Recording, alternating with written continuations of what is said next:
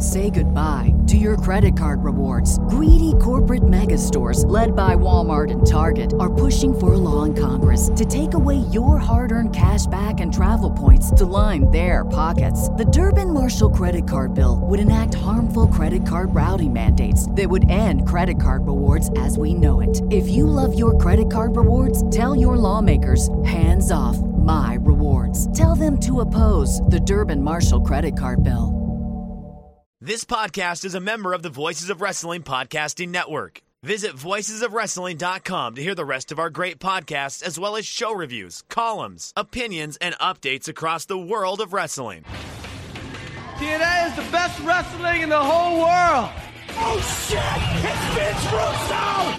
Oh yeah, you could be king, king, king of these nuts. You know what I'm saying? I am the Heartbreak Kid, Shawn Michaels.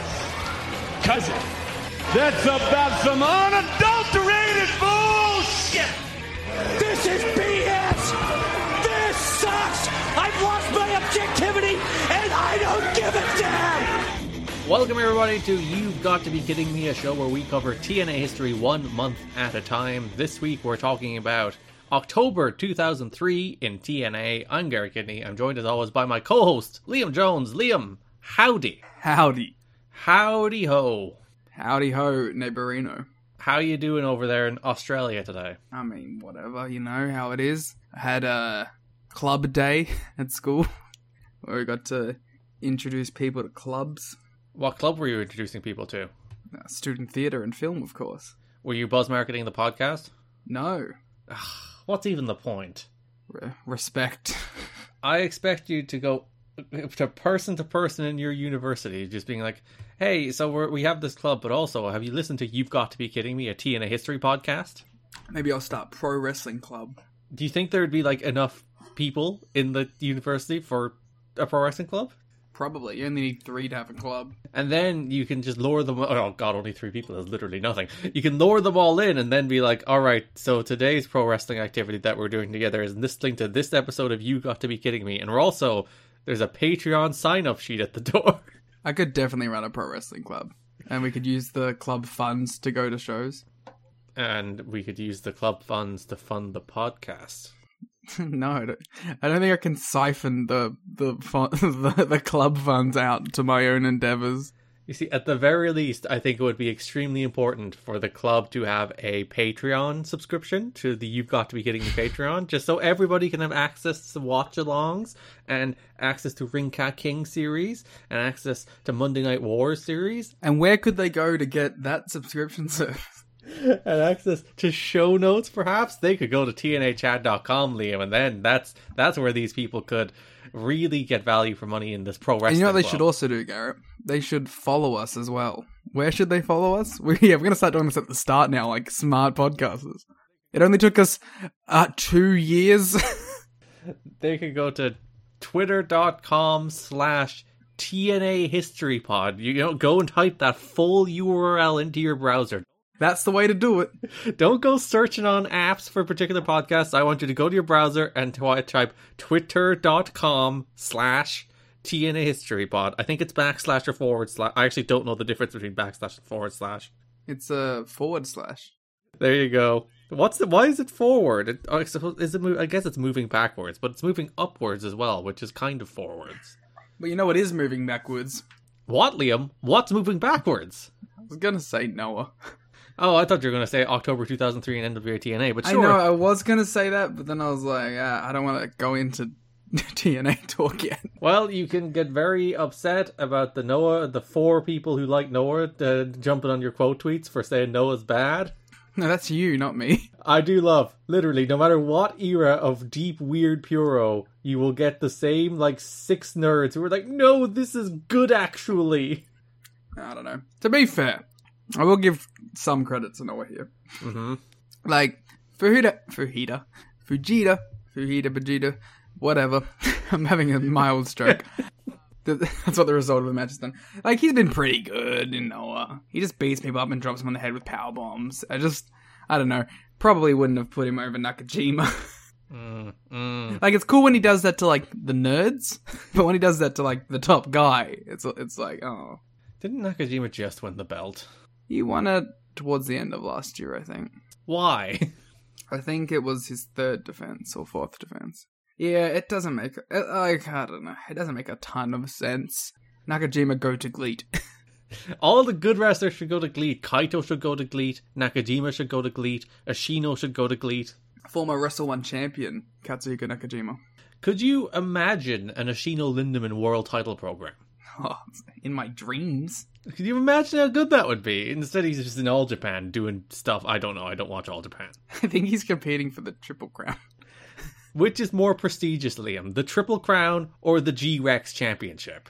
Listen, all I can say is that 100% of G-Rex title matches have been bangers, Mm-hmm. and I don't know if you can say that about the Triple Crown. It's true. It's a factual statement. Do you want to talk about? Do you want to review GLEAT instead of doing NWA TNA? Well, I haven't watched GLEAT, so I can't. But Oh, fake fan. I'm still two GLEATs behind, so I think I'll do a catch up today after I edit this podcast. I watched it live. I was fist pumping in the air. I was pacing. And I feel like GLEAT is the spiritual promotion of TNA, the spiritual Japanese promotion, because it is it is the spiritual successor in some ways. I think to Wrestle One, it's filling the Wrestle One space in the in the, rest, the rest of the Japanese wrestling market. So Wrestle One partners with TNA, so we have to support GLEAT. Sure. I think honestly, GLEAT has a lot of a lot more potential than Wrestle One ever had. Unfortunately, It has former TNA star Kazuma Sakamoto. It has former TNA star Minoru Tanaka. it is former TNA star Quiet Storm. Ah, yes, of course, of course. Is that it? I think so. There's probably someone else there that was in TNA at one stage or another. Kikutaro ever work a TNA shot? Former TNA star Kikutaro. There we go. So there's there's a lot of TNA connections here in GLEAT, so it makes perfect sense to spend five minutes of a podcast about TNA history opening about GLEAT. I wonder how many people listening to this know of GLEAT. Listen, I think we've brought up GLEAT, and you've spent entire watch-alongs watching GLEAT enough that I think we brute forced a certain audience into knowing what GLEAT is. Gleetcast coming to the Patreon soon. All right, anything else before we talk about NWA TNA for the month? I'm, I'm, I think we're just gonna go all in. All right, this month sucked. All right, we're just gonna, gonna barge straight in like that, huh? I'm just gonna rip the band-aid off the month that is October 2003 because I think it's interesting to talk about as a whole that like this month was boring as shit. Yeah, not the most explosive month.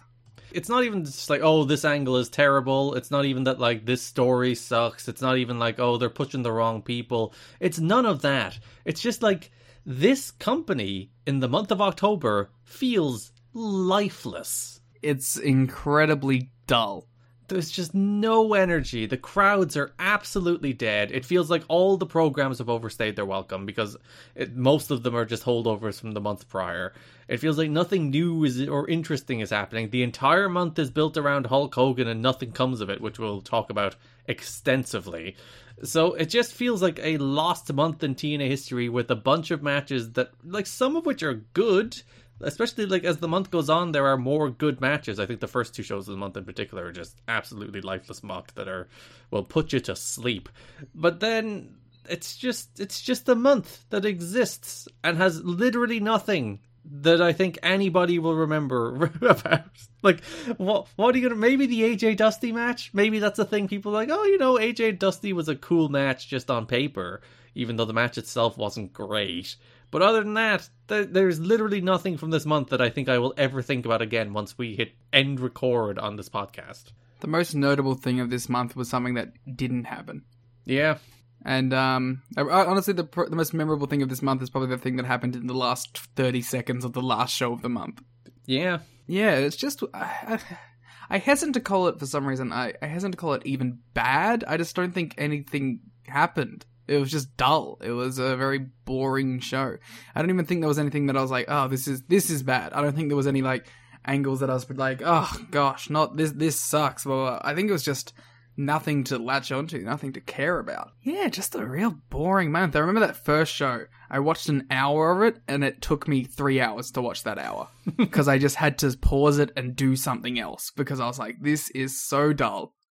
I like for those first two episodes. I think I, I drank like two beers an episode because I was just like, "Come on, I got this is so boring." You need something to get it through, make it a little more palatable. Yeah, I had to get in the spirit of the Nashville uh, of the Asylum watchers. I had to in- drink some beers to get through the show. Mm.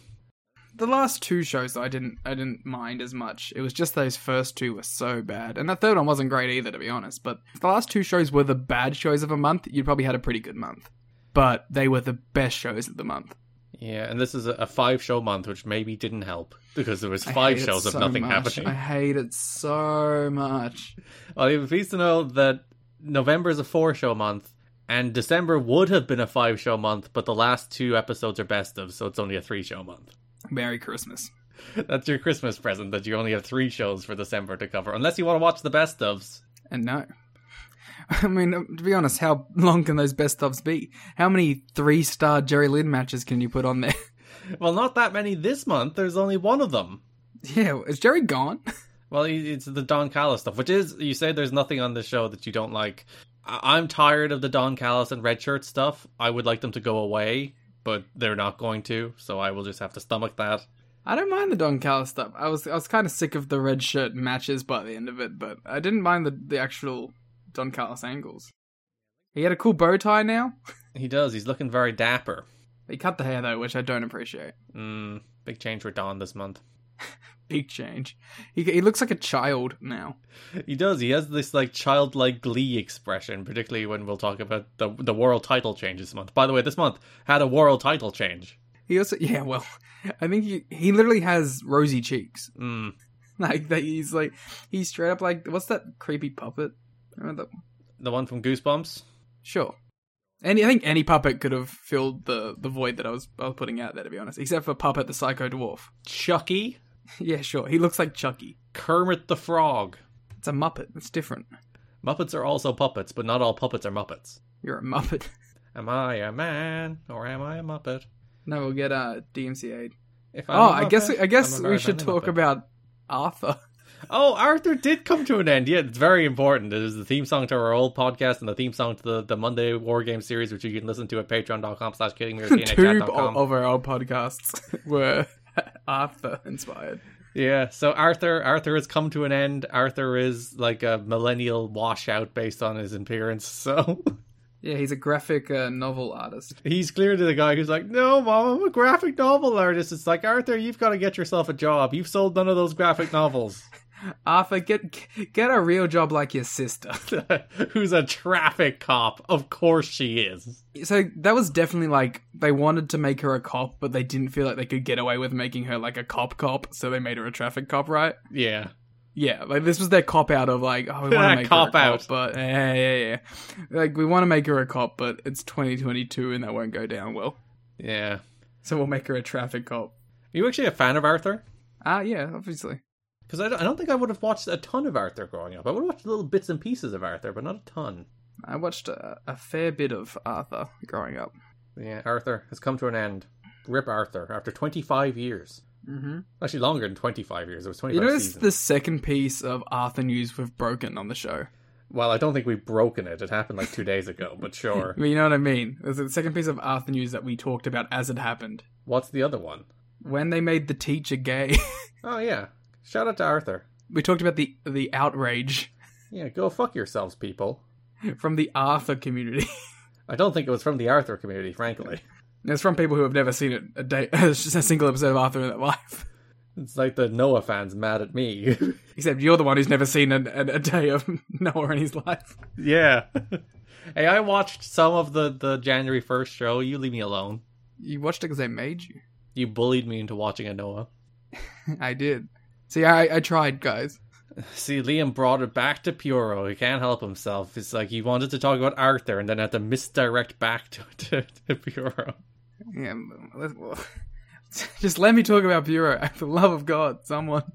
But to go back to TNA, like we had July was a, a pretty flat month, but it was flat for like an understandable reason where they like they did that pivot from the kind of wrestling they were doing to a more babyface heel standard traditional pro wrestling in July. So you're like, all right, we'll give you the month to kind of work that out. And then we had like two, I think, pretty darn good months in September and August. And now we're we're just here, and it, I I don't know what happened. They just ran out of steam. They ran out of life. There is just nothing going on, and we, we do have new booker slash agent Dutch Mantell, so obviously it's all Dutch's fault. I think it probably just came from we had a very distinct plan and we had to get to this plan very quickly and then the plan fell through. So it's like we were in a rush mode to get to this and then we didn't even get the payoff to this. So it's just a very weird kind of tumultuous middle ground month. Mm, we might as well also pull the band-aid off on that because I think there's going to be a substantial portion of this podcast devoted to it unfortunately. Hulk Hogan as we mentioned last uh, episode. Dun, dun, dun, no, you, you, should be doing the the the, the, the red, white, red, white, and blue. But Hulk Hogan and NWA TNA have agreed to terms, and the final paperwork is being worked through this week. This was in the first week of the month. The deal isn't done. Very, very. They said it was sentence. done on the show. Very, extremely important sentence, Liam. The deal isn't done, but it's expected to be done. Everything's great and looks like it'll definitely happen, says one insider close to negotiations. The agreement would call for Hogan to be a big part of the TNA product, beginning with a special November 30th eh, Sunday night three hour pay per view priced at $29.95. The proposed match is Hogan versus Jarrett, perhaps for the NWA title. Jarrett has a scheduled title match against AJ Styles on the October 22nd pay per view. Hogan is headed to Japan this week for a match on October 13th against Masa Chono. He'll be in Japan for four days and then return to the US. Hogan is looking to redeem his status after leaving WWE under less than glorious circumstances when the Mr. America gimmick was halted in mid course after creative and financial differences with him and Vince McMahon. So Hogan is looking for his new place to live after the, the WWE dumped him out, or perhaps he's actually just looking to go back to WWE and he's using all this for leverage. But uh, no, we won't remember ever mention that at all. No, no. But TNA are now firmly in the month of October 2003, Liam, in the Hulk Hogan business. I mean, at least they think they are. Uh, I mean, should we talk about? Okay, let's talk about the mindset of TNA going into this, right? Mm-hmm. If you're in their position and you think you can get the deal done, you got to do it, right? I guess, like, th- th- th- unlike I think 2010 when Hogan does actually come in, I don't think there's anything to lose here for 2003 NWA TNA. It's not like they have a firm established identity. It's not like they have like anything really going for them at this stage. They are literally desperate for attention. So unlike they kind of threw out the identity of the company to bring Hogan in and like give him all the power in the world in 2010, th- like th- there's nothing to throw out here. We we talked about how they had a couple good months coming off of that reboot in July, but realistically, like who cares if you have to throw the baby out with the bathwater to get a Hogan and Jarrett match, which is kind of what they do. But yeah, you do kind of have to do it, don't you? You got to give it a shot. So yeah, you can't really blame them for giving it a shot. You can you can probably blame them for starting to book it before they had it in writing. Mm-hmm. But again, like that probably happens all the time, right? Yeah, and we we even talked about how like remember when Sting first came in, like literally during the show is when they got Sting to sign the deal, and they literally announced him there and then, like at the end of the show, and they only made that deal during the pay per view. So it's not the first time TNA has been like down to the wire or willing to announce things that have just happened or may tenuously happen. So, but at least this Sting thing was in writing, and Sting did actually show up. I can't I can't blame them for going for it. Hogan winning the NWA title probably would have been some uh, some big news for them too, and cool from like a and cool from a historical point of view. The deal on the table right now would include Hogan being part of more than just the Sunday, November 30th pay per view, which, by the way, they do announce. They announce on the paper on the weekly pay per views that Bound for Glory will be November 30th, their first ever Sunday three hour pay per view. They promote it for two weeks before they cancel it. However, Hogan is conscious of image and doesn't want his first match back to be at the Nashville Fairgrounds where TNA tapes every week. We'll talk about that a, little as well because there's a lot of back and forth about the where the uh, this show would actually take place in terms of where they'd actually run the show. That could create the image he's on the downswing of his career, said one involved insider. The arena is small and the fans may be less apt to cheer him since fans that attend each week at the same arena are typically more hardcore and rebellious. There is there's like there's some back and forth on people who like or hate Hogan because obviously there's a lot of Hogan related segments this month. So there are Hogan chants and there are like we want Hogan chants at one stage and there are also a counter chant of no we don't. There's definitely some anti-Hogan sentiment in the asylum which is not the first time there's anti Hogan sentiment in the building where Hulk Hogan's making his TNA appearances. Well, to be fair, um, a lot of the other times it was like pretty pro Hogan, and then uh, he turned it around on himself. So, well, uh, even before Hogan debuted, we'll get to this at the end of 2009. But during like the the last two pay per views of 2009, there are chants of who needs Hogan. Like the, the, the crowd don't really want Hogan, and like Hogan packed the Impact Zone with his like sycophants and and diehard fans for his debut in the first couple of weeks, which is the reason he got big reactions because they're all like the Bubba the Love Sponge squad coming out for Hulk Hogan the, in those first few weeks of of TNA. Little off topic here, but I just showed my uh, housemate the the the footage of Mick Foley knocking out Bubba the Love Sponge. Ah, very good. And uh, popped huge. Truly a tremendous piece of footage that everyone should go check out. It is a very important moment in TNA history of Mick Foley shoot punching Bubba the Love Sponge in the face while he forearms him. But I mean, yeah, I was gonna say he actually elbows him in the face. Yeah, he gave him a black eye. He actually elbowed him in the face. He he he sunk that bad boy in. Broke his nose apparently. Good, he deserves it for being an absolute turd. Uh, but yeah, just a, just a, a little sidebar there. The Bubba the Love Sponge, who got uh, mentioned in this month of shows too. Because where Hogan goes, so does Bubba during this year, anyway. During the next decade. The motivation for TNA beyond their cut of the potential revenue created if a Hogan versus Jarrett match drew a big buy rate on pay per view would be to put their brand name on the map nationally. Having Hogan's name attached to the TNA logo would give the promotion a legitimate credibility with people who don't follow wrestling closely, but are instrumental in TNA getting outside the deals mythical done. casual fan. And to be fair, if you're 2003 TNA and anybody is going to attract the casual fan, it is a Hulk Hogan. But to be fair, I, like I don't think you're gonna get the casual fan as much as people who just knew wrestling. well, but the like the, again, I don't want to do my casual fan rant. The whole casual fan doesn't exist, and the the people that uh, people actually are actually talking about when talking about casual fans are usually lapsed fans. It's the casual wrestling fan, people who know about wrestling but don't keep up with it in the modern era. It's not a dude who usually watches basketball. Suddenly, we're going to become a huge wrestling fan. At best, he'll watch the clip. But yeah, the, the, the idea is that they want to break beyond their eight to sixteen thousand pay per view buy bubble into a broader audience, and I think that the the bigger consideration here is that Hogan will lend them legitimacy and credibility in pursuing a TV deal. I gonna say with sponsors and TV more than anything. So they can go to, to TV partners and be like, look, we have Hulk Hogan for however long we have Hulk Hogan.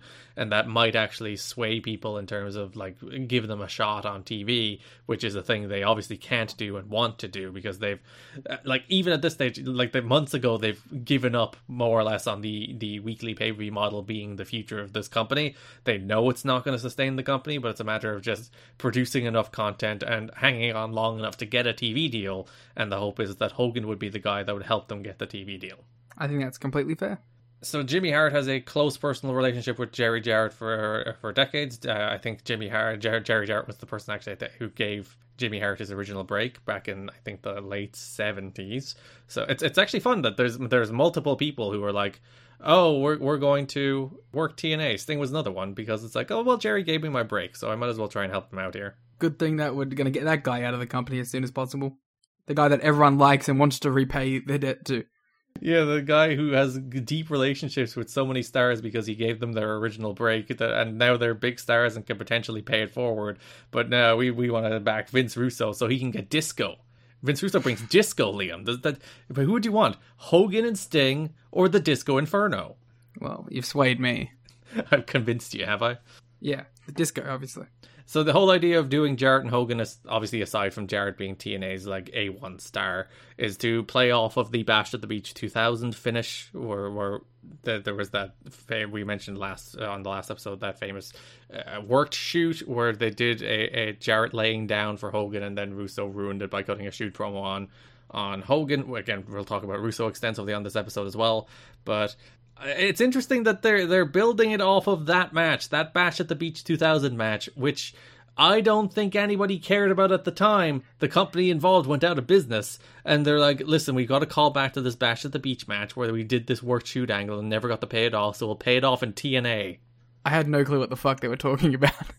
I, I wonder the same because like this is over like not over yeah it is over three years it's over three years since that bash at the beach match so like they're basing this entire thing and they, they can't say bash at the beach so they have to say in florida so w- when you're watching the show and jimmy hart and mike Tenay are like oh do you mean what happened down in florida and, and jeff jarrett freaks out which happens twice this month like the average viewer i think is going to be the same as you they're going to be like what the fuck are these people talking about I had no um no clue what they're talking about. I thought it was like some backstage thing. mm. I was like, this is this like some? Because that's like with the the gravitas they gave it. I thought it was like some sort of backstage, like commonly known alter uh, interaction or something, altercation. Because yeah, it's it's that classic pro wrestling problem where they assume, especially in this era, where they assume that the internet fans know everything, so they actually book the television show around them. Yeah. Which is amazing to think about that like the internet fans are constantly derided by these people, but then especially during this Vince Russo era of late WCW early TNA, they book their entire show around what the what not even what the internet know, what they think the internet knows, and their actual casual audience, which is the thing everyone always goes on about the casual fan, probably has no goddamn idea what these human beings are talking about. This is a move hoping to attract casual fans, and it's like that's reference some niche shit that half of them won't remember, and even if they would have remembered it, we can't give them the details to trigger that memory. And even if they did remember it, they probably didn't like it in the first place. And if they remembered it, they probably don't care that much either. I don't think everyone was gagging it to be like, oh, we never got the payoff of that Jarrett and Hogan angle from WCW. Yeah. I don't know, that's a that's a weird one. It is kind of classic TNA. Like they can't just tell their own Hulk Hogan story. They have to be like, oh, we have to go back to the WCW one because that's that's unresolved territory. Everyone wants the resolution to that story between Jarrett and Hogan and what went down at Bash at the Beach. So we have to finish out that story instead of just having him come in to beat up our heel champion. Yeah, it's a weird one. The Jarrett and Hogan have talked extensively on the phone and had face to face meetings over the past month. Both sides are said to be excited about the possibilities of a relationship. Me too. So there is a whole like cavalcade of things that happened this month. In this, like, we have four pages of notes in the show notes at tnachat.com talking about just this Hulk Hogan story. Not even like talking about the stuff that happened on the TV show about this Hulk Hogan story, just the stuff that built to this Hulk Hogan story. yeah. But to be fair, uh, as far as actual Hogan on TV stuff, there isn't much to talk about.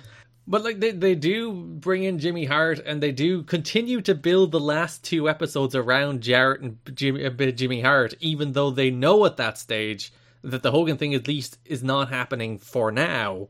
To be fair, I think the the last show they tried to turn it into more of a Jimmy Hart versus Jeff Jarrett thing mm. than a Hulk Hogan versus Jeff Jarrett thing. Listen, who's a bigger star, Jimmy or Hulk? I mean, Jimmy has an album. It's true, he does, and he has made many good theme songs. How many theme songs has Hulk Hogan made? So there is a, a, bunch of talk about where this show is actually going to take place. The front runner is Las Vegas, according to one source. The, the the TNA officials have been talking to representatives of the Aladdin Hotel. There's also the Orleans in Vegas. There's the Municipal Auditorium comes up, which is where TNA held some of their early shows, where AEW held Dynamite last week. Uh, the Mid South Coliseum. Yeah. So all these venues are, are, are, bandied about with the big thing I think the the big key being Hulk Hogan does not want to wrestle in the asylum in a building with thirteen hundred people. Do you think Hulk Hogan would have eventually wrestled in the asylum had he signed? Well, if he was there long term, he would have had to, right? Are they do they go for a bigger building every time they build a Hogan match? I guess it depends how often Hogan would be wrestling. Mm. And is he just going to be on the show every week, not wrestling? Because we'll talk about like what his commitments to TNA for this match would have been in a sec, where he would have only done one live appearance in the asylum. He would have done a phone call as well, and then they would have built to it, them doing that match in another bigger building. Uh, probably, I'd imagine if it had, went through, it probably would have been like the municipal auditorium somewhere in Nashville. Because I, I actually think I think some of that is what spooked Hogan, that like venue stuff, and like at one stage it's like the front runner was the asylum, and I I I don't think in a million years he's walking out to wrestle in front of that thirteen hundred people building. Do you think they could have got that original building that they ran for the first show? Oh, gone down to Huntsville. Yeah. I see it would, it would have been somewhere in the south because the, the the big problem with Vegas is they didn't have a promoter's license in Vegas, and obviously all of this came together very fast, and they announced the pay per view very fast, and they wanted to get to Jarrett and Hogan within two months basically of signing Hogan, but they couldn't promote in Vegas because they didn't have a promoter's license, and that that's the main reason they started looking elsewhere. I'm just imagining Hogan in the asylum in this terrible, terrible building. It's probably not the first time he's worked the building. Maybe it is. It's probably the first time he's worked that building. You got the red, white. Maybe it'll be like because famously WCW, there's the story about how like Center Stage was this old rundown building until Hogan signed with WCW, and they actually like started painting the building and putting up curtains and making it look decent when Hogan signed. So maybe it would have been like that, or it's like the asylum is this. No, they already did building. that. they already did the big renovations. It's still an old rundown building. Yeah, but like, I don't think they were going to get much more out of it, to be honest. They could have put up some curtains, Oh wow! add an extra lighting rig or two. If they do all that, then then they won't be able to throw people off of it anymore. That's true. Slash would have like half his moveset removed. And who are you going to pick, Slash or Hogan? I'd pick Slash every time. What if Hogan had to join the new church? yeah. I'm just, um, you know, actually, I'm more excited for the prospect of the franchise and Hulk Hogan building up a big feud together. I do like the idea that like James Mitchell, the, this whole month builds the Raven getting his hands on James Mitchell. Raven's about to get his hands on James Mitchell while Hulk Hogan shows up to stop him. Yeah, the red, white, and blue. I don't think that theme would quite work as well at the new church, but well, sure. What if it's James Mitchell singing that theme? Oh god, that would rule because James Mitchell does do karaoke. That's his thing. He also sang the new church theme. Does he? Yeah, Does he? yeah, he sings the new church theme. He sure about that? That is true. That doesn't sound like James Mitchell. Take you under. Hmm, Yeah, that's him. I'm not sure about that. That is him. I did quite like there was a, a jazzier version of the new church theme for for Vampiro this month. It was very good. It's much more upbeat. It's very weird. Sorry, I'm just. Angel Salazar says in the comments of this uh, new church video.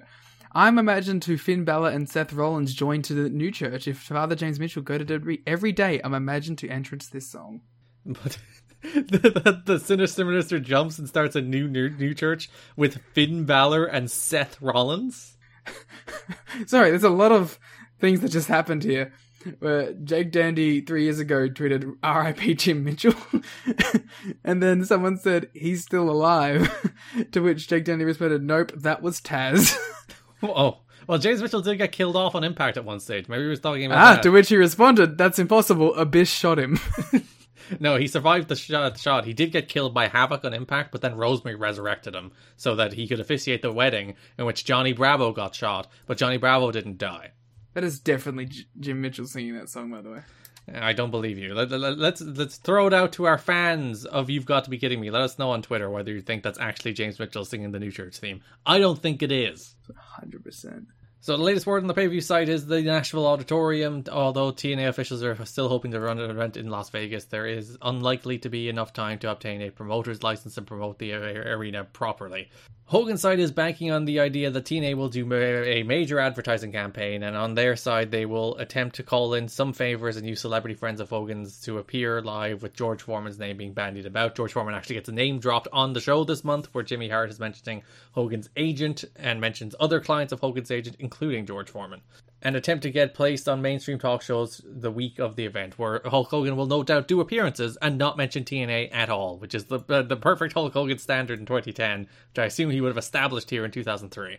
Sorry, I was just trying to find out the Jim Mitchell. We're moving on from the James Mitchell, the James Mitchell theme song. Jim Mitchell gate. I had to find out. We have thrown it to our audience. They could be the arbitrators of whether or not that is James Oh, Mitchell. not the audience. We have moved on. Hulk Hogan. Uh, oh, but we're still talking about Hulk Hogan. there is still like four pages of Hulk Hogan notes, so you you calm down.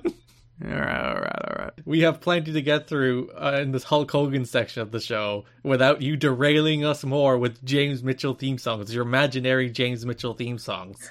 Okay. This is like people who think Big Show does the well at the start of his theme song. Except mine's true.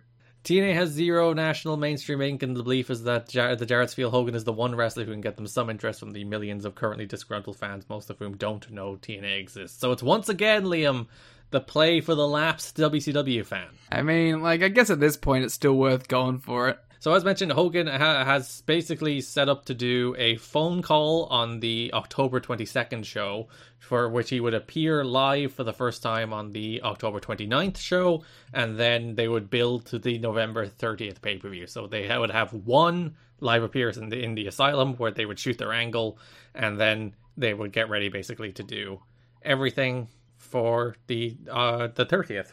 Bound for Glory, Liam. Huh, I'm familiar. Which is fun that they kept that name for their biggest show, even though it didn't happen here in 2003. Listen, you gotta admire TNA's commitment. They like the name. Yeah, like if they ever think of something, they stick to it, and they will go for it. Like we saw it with Genesis already, They will dig out all of these names and ideas no matter how long has passed. and I imagine if there was like some sort of um, folio with just all these old ideas in it. Mm. They had Robbie E's name circled in it, and they just blew off the dust one day and were like, "This is it." Bro! The word in the locker room is that Hogan has refused to appear on the same show as Vince Russo and doesn't even want Vince Russo in the same arena as him. Okay, maybe Hogan's maybe Hogan's good. There's also been talk that the legal issues between the two men will also prevent Russo from appearing. However, there is at least suspicion in the TNA locker room that this is all a work set up by TNA officials to make it seem like a bigger deal when Russo and Hogan take part in the same storyline. I mean, can you blame any of them for thinking this? Because Vince Russo is written out of TV this month. There's an angle that takes him off TV, which everyone again assumes is because of this story that Hogan doesn't want Russo there. It has to be true, right? And then there are even like rumblings around that like Russo's not even writing the show anymore, which Dave Meltzer debunks. We'll talk about that in a minute. I was gonna say I can debunk that by what happens on the last episode of the month. By actually watching it, being like, "Oh no, there's a first blood chair and a pole match. I wonder who's goddamn writing this show." I think I literally said while watching it, "Oh, Vince Russo's back booking." So even then, they they were trying to do like, oh, Russo's out. He's not gonna. He's not at the show. What's happening with Vince Russo? So I I do think they're they're laying the seeds for a, a Hogan Russo worked shoot. Great, that'll do numbers. Dutch Mantell Scott D'Amore held a meeting with the wrestlers prior to the Wednesday, October 15th pay per view, basically doing like a, a rah rah, build them up. Eh, pay per view's coming, Hogan's coming, everything. TNA is a rocket ship ready to explode, as Jeff Jarrett loves to say. Fuck you, they're wrong, you're right. I want to see Scott D'Amore do the Polly speech. He's probably done a few of them in his life. I want the exact same one though. Do you think every GCW show starts with a Paul D speech? Well, if you listen to at GCW Truther, I don't, I don't think there's any rah rah speeches anymore. No, I listen to at GCW Truth Truther. Oh, I listen to at GCW Truth Truther Truther. You, you might think this is a joke. All of these exist, by the way. It's just funny because they started calling each other by their shoot names. they even dropped the pretense of why we even start burners. uh, Oh dear. So they're they're trying to get everyone on board, everyone excited about this new Hulk Hogan era of TNA. I thought you were gonna say about this new Circle Six promotion. It's actually funny, like the, the, again, there are so many parallels to 2009 when Hogan comes in. Like Dixie Carter does the same thing, except she put it on television. yeah. the very famous Dixie Carter segment where she's like, "If you're not behind me, sorry, Liam, go." If you're not behind me, then you can get out. Yep, Follow me on Twitter. where Dixie did her big promo where she's like, "I, if you don't agree with my decisions, you can. There's the door." Uh, and Hogan's coming in, and this company is is going good places. If you don't agree with me, there is the door. I think the Dixie's getting better. I think it's getting worse, but it's getting better as it gets worse. Mm-mm-mm. I think she's getting sassier, Mm. and I appreciate it. I, I, I've I've really captured the Dixie sass. I've you know I've got I've got heel Dixie. Well, that's the only Dixie, really, isn't there? Is there a babyface Dixie? Yeah, I got Dixieland Dixie. So there are multiple players coming in for Hogan, one of which is TNA, one of which is Murad Muhammad, who wants to start a two-hour wrestling boxing combined TV show based around Hogan, and then the third one, of course, is New Japan Pro Wrestling. I thought you were going to talk about celebrity wrestling. No, that doesn't happen for years. I watched episodes of that. I watched every episode of Celebrity Wrestling with Dustin Diamond. How did you not know who Screech was then? Ah, I only watched like one episode. You freaking didn't Screech win that show? I don't know. Maybe we should watch that. Maybe that should be our next Patreon series. If we can, if I can find it, we'll dig it out. Sorry, I was gonna say the New Japan stuff is actually interesting. I gotta admit, I'm pretty compelled to watch a 20 minute Hulk Hogan Masahiro Chono match. It's not even the main event, but I'm probably I'm sure it's probably pretty good. I kind of want to because like Hogan always worked hard in Japan. Yeah, well, he, he did like two more moves, but yes. Yeah, but that's like him working hard. He was like bouncing around. You ever see like those earlier stuff that he did? He's like bouncing around and taking big bumps. Yeah, so uh, New Japan are also making a play for Hogan. They want him to be involved regularly, so they he had this Chono match he was meant to do January 4th as well. They also offered him the book. So Oh Jesus Christ! I just I'm imagining Hogan doing a G1. I'm imagining Hogan booking New Japan. just WCW.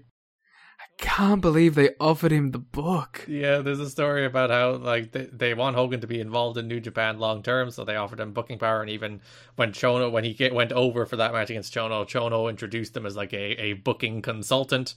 Wow, that's insane. The- they they want the Hulkster, brother. Everyone wants the Hulkster. I'm just imagining like Hogan booking like the IWGP Junior Tag under undercard stuff. What do you think Hogan thinks of Liger? I think he respects Liger. I think Hogan knows who like Yuji Nagata is. No, I think his knowledge base ends at like 90 early 90s New Japan. Even though Nagata worked a bunch of WCW, Yeah, but like he didn't watch any of that.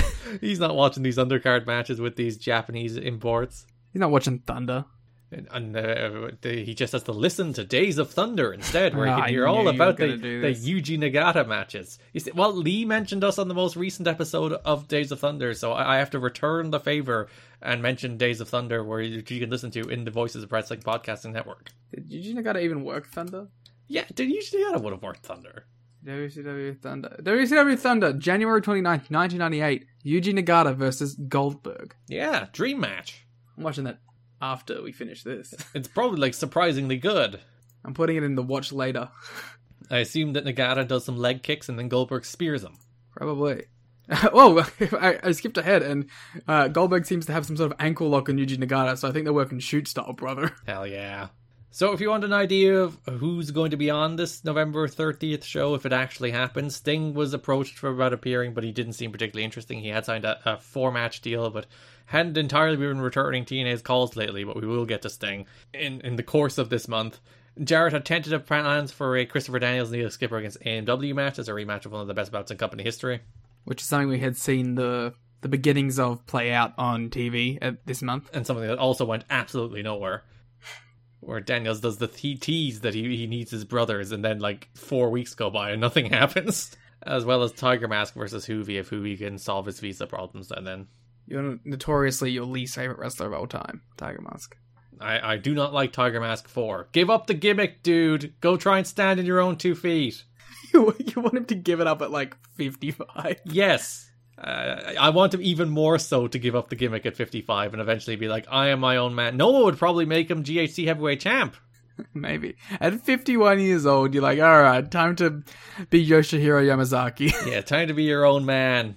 He's uh, teaming with Robbie Eagles. Oh, you, okay, yeah. You know how we were talking about Sasuke hmm on the watch along? Were we? Yeah, um, Oh, r- r- as a ninja warrior, not the great Sasuke. Okay. outside of wrestling, Yamazaki appeared on the second Sasuke competition in 1998. Oh, good for him. Although he failed to make it past the first obstacle. Ba- uh, first obstacle. Oh, that's very bad. Very. Oh, sorry, I'm getting spoiled about 2017 TNA on Tiger Mask Wikipedia. Yeah, he shows up in 2007 and 2008. Wow, I'm excited. Is that why you don't like him? Because he didn't shit the bed in those matches or something? No, he was actually pretty fine in those matches. No, it's almost like he's actually pretty okay. So after all of this, after all the negotiations with TNA, after after all the putting together cards, after all of the scouting venues, after all of that, Hulk Hogan pulls out of Bound for Glory. Oh. NWA TNA officials decided to postpone the November 30th Bound for Glory pay-per-view after Hulk Hogan's decision to have his knee scoped. As announced on the October 22nd show, TNA is planning to reschedule the event, with most sources predicting it will take place in January or February. Spoilers, it doesn't. They should have done it January 4th. Well, Hogan was meant to work the dome, and he doesn't do that either, so. That's so funny. Oh god, this is so funny. Imagine being the guy's like, I don't want to work this show so badly that I'm gonna go get surgery. he, I, I like I do think it is very much the case that Hulk Hogan was using all of this as leverage to go back to WWE. WWE didn't bite, so he's like, "Fuck it, I'm getting knee surgery." I also think there's a bit of Hogan who thought him against Jarrett and TNA wouldn't do a number. And Hogan is fiercely protective of all of that. He is fiercely protective of his ability to pop a rating to protect his own value in the wrestling market. And I think he thought that if he did in fact show up in TNA, if he did do the match, even if he became an NWA champion, it probably wouldn't pop like a huge rating. It probably wouldn't do a huge attendance. So that would decrease his value for WWE and perhaps potential outside projects starting up. So I, I think that's another factor that Hogan's like, I kind of don't want to do it because I think it'll affect my aura. they should have done Hogan Raven. That would have been the match. The postponement may give TNA enough time to make arrangements so that they can hold the show in Vegas, although the Nashville Auditorium had been discussed as a potential venue. Hogan wanted the show to take place in Tampa. They know not because he lives close to Tampa and it would be easy to travel there, but because he thinks he could draw there. I mean, he's probably right. Because that's where the Bubba the Love Sponge show would have the, the largest market penetration, so he could he could get a bunch of stuff done. Oh, that's such an easy joke there, but I'm not going to do it. Using the word penetration in relation to Hulk Hogan and Bubba the Love Sponge? Just it's too easy. I'm not going to do it. I, I, I, I'm teeing you up too well, is what you're saying. Mm, yeah, not not this time. The theory is that Hogan was not crazy about the idea of working a major pay per view event on such short notice and wanted to make sure that there would be enough time to promote the event That's it. properly. Mm. That's what that I believe. I believe that to be the case. In a, what I find quite a funny note, given the week before they did the big rah rah speech, November 30th pay per view, Hogan's coming in. There was no formal announcement to the locker room from anyone in TNA management regarding the pay per view postponement. Word spread throughout the locker room of Hogan's injury via the internet, but there were some wrestlers who felt uh, that a meeting to discuss the situation was needed, which frankly I would agree with. I mean, yes, but like yeah, they can't go back on the rah rah speech now. Like Paulie does the fuck you, where, uh, and then it's like next week, like, hey guys, um, we were wrong. Th- They were right. We have to calamitously backtrack here, so we're going to do it as quietly as we can. Yeah, we're gonna let people find out at home, so they don't. Maybe they don't want to talk about it. So we went all in on this Hulk Hogan guy. This guy's coming in. He's doing a big match with Jeff Jarrett. We're going to do our first three hour pay per view. It's bound for glory. It- It's going to be this big, huge event. We're going to hype you up. We're going to start promoting it on TV. We're going to change the champion. We're going to turn our top babyface heel. We're going to turn our top heel babyface. All to get ourselves ready for this big Hogan. Ma- oh no, Hogan's not coming anymore. Oh, uh, never mind, guys. We're just going to go on. No, everything we. do I don't think in their big rah rah speech they were talking about how they had to hotshot the booking. we had to throw everything we were building to out the window to turn Jarrett heel and turn Styles face. to be fair, Jarrett probably should have been heel the whole time. Naito should have been face the whole time. So hmm. According to those close to Hogan, he tweaked his knee in the Chono match and he will be undergoing surgery on October 31st. I'm watching that match and I'm gonna be looking at his at his knee the entire time. There's there's a, a, a theory from Dave Meltzer, but that we'll talk about in a second. According to those close to Hogan, uh, he had never signed a TNA contract to do the pay per view. This puts the company in a position where it has to publicly explain the postponement of the show, which they kind of do. We'll talk about that when we get to the actual creative of the show, when we talk about broad topics. But they, they, they try to a little. At this point, Hogan is still scheduled to work the January 4th Tokyo Dome shows and has verbally agreed to do a match with Jeff Jarrett in February. Jimmy Hart was going through with his scheduled appearance on the October 22nd show where he was going to explain Hogan's injury and possibly the new date. They didn't announce any new date, just that the match would happen sometime in the future. I think they should have just gone through with it. But gone through it what? Just do a big ass pay per view. Oh, just without Hogan? Yeah, just do Bound for Glory. Like, see if you can get Sting into work in his place. You don't have to do it in like such a big arena, but like, they should have just done Bound for Glory. Well, we do have a few Sting matches coming up for the rest of the year. So do you, do you think they could have just pivoted to doing Sting and Jarrett? Yeah, I think you just do Sting Jarrett. Like, maybe you say you postpone it and give it like an extra month of build or whatever. But yeah, I think you just run Sting Jarrett. You think that would actually draw? Sting Jarrett, you do your AMW rematch. You get, and that frees up AJ for a big match. Potentially X match against Michael Shane? Yeah, that's the big match. Well, we'll talk about where AJ's going in a minute as well. No. but you know what I mean? Like, I just think they should have committed to it and ran the, the show. Mm. With, like, maybe some less high expectations. Maybe just rebrand one of the monthly ones into a Bound for Glory or something. Sorry, one of the weekly ones into a Bound for Glory. And then like you could probably just still run it from the asylum. Then it's it's fine to run that show from the asylum. Or even if you want to make it a big deal and run it from a slightly bigger building, like I don't know. I just feel like you should have committed to it at this point, and that backing out of it completely is worse than just backing out of the Hogan situation. Especially given like how they, they did go all in on like they, they announced it and they started building to it and they showed all the footage from the angle in Japan that we'll talk about where Jeff Jarrett attacked Hulk Hogan in Japan. We'll talk about all that when we were going through the, the actual shows. Like they, they they were all in on this already on TV, and then they, like the, just the next week Jimmy Hart comes out. It's like, uh, sorry guys, it's not happening. sorry. And like Sting's a big enough replacement. Mm. I, I yeah, they should have just committed into Unbound for Glory. I think. Another question many are asking is regarding Hogan's right knee injury. Hogan has a history of bad knees, and anyone who has watched him wrestle over the last many years can see the knees have given him more problems than any other body part. This is from the Wrestling All right. Dave. Dave is like, look at this man's shoddy knees. I love Dave's like bitchiness in his writing. It's very fun. And I love that he is like the premier writer in the genre, and he's just like throwing in sassy jabs. I was listening to some between the sheet stuff, and he was talking about the Big Egg Show, and it was really funny when like Dave would review like the FMW stuff, and he'd be like, "Oh, this girl was like five foot two, like how small?" And then like when it comes to the four foot eleven All Japan Women's girl, he doesn't bring it up at all. It's like he knows where his bread's buttered. Those who have socialized with Hogan note that he moves very slowly when the cameras are off because of knee damage. He had an artificial knee put in a few years back and has had several knee surgeries in recent years. Hogan has also worked for years on bad knees, and this is only one match. Jimmy Hart told TNA officials that Hogan wanted to make sure he was 100% and not limp through the match, as if Hogan's athletic ability was in question here. Do you think Jimmy felt like shit for having to do this for Hulk, or do you think he's like, "I'll take it on the chin. I'll do my best to make something come out of this"? I think when you look at the angle Jimmy does when he shows up, and he gets the absolute shit kicked out of him by Jeff Jarrett. You think that's like a make good? I think that's a make good where the dude is willing to get himself whipped to shreds just to be like, listen, Hulk's showing up, not showing up. And let's be real, I think we all probably know he's never showing up, so you can beat the shit out of me instead. What a good pal. What a nice guy. I mean, and let's be fair. I'm sure Hulk was like his meal ticket for a lot, a lot of years, so probably has some sort of responsibility there. And he's basically his promoter. He's not his agent, but yeah, he's basically his promoter. I miss managers that were like shoot managers for people. Mm. Whether back to a, a moment of sassy Dave, whether his knees are healthy or not, his match quality isn't going to change appreciably. Eh. and however the crowd is going to react to him would be the same way either way. It was also noted that Hogan could have suffered a minor injury in the match with Chono and not realized it in the heat of the match. It it could not have been that serious because he appeared at a New Japan company meeting the next day, walking around the same as he did before the Chono match. Reporters also noticed he was not limping when he went home. The story given was that the knee started swelling up days later and he went to, get it checked. And when the test came back on October 21st, they immediately contacted TNA and asked to get the show delayed. It was the altitude from the plane ride.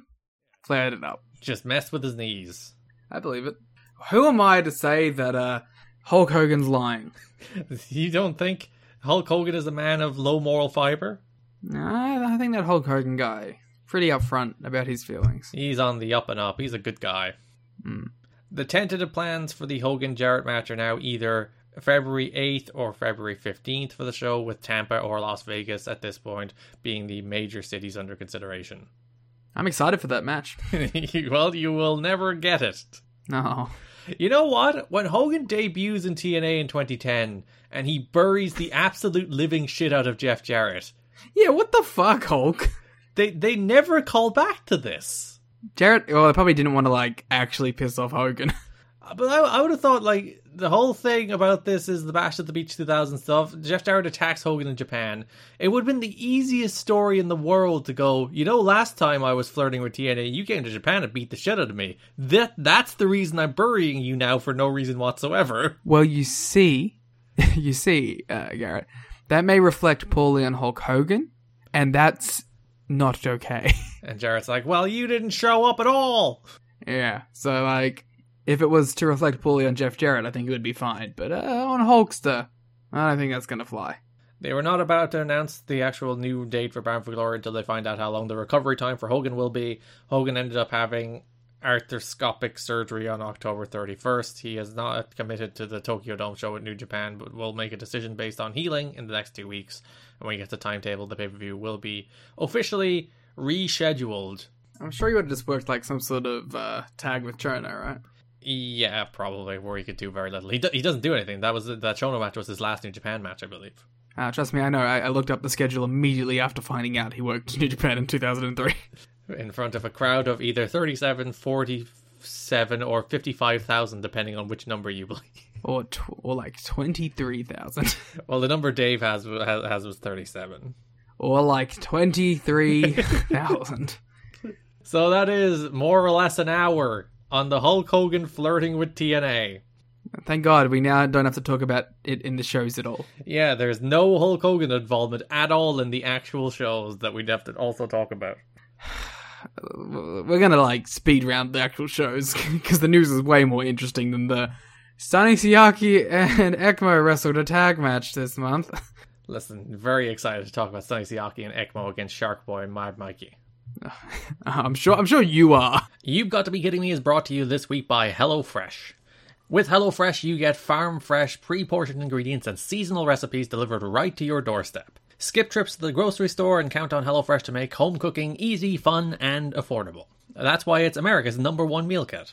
HelloFresh delivers pre portioned ingredients to your door, including farm fresh produce that arrives within a week, so you get convenience without skimping on quality.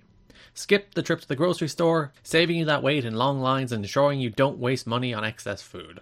Don't forget dessert. Satisfy your sweet tooth with seasonal limited time goodies like Dunkaroos cookie dough or vanilla delight cheesecake. You know, we can all get caught in a rut of eating the same things over and over just out of habit and reliability, and HelloFresh helps kind of break that loop, giving you new and fresh and interesting things to eat.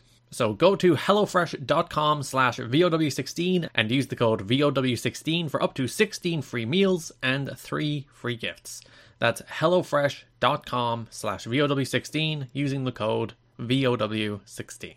There's a few more news notes this month. Jerry Jarrett is still very much involved in TNA's power structure, although he may not have an official title. Wrestlers say Jeff Jarrett uses his father as a sounding board on all major decisions, booking, and Fuck otherwise. yeah.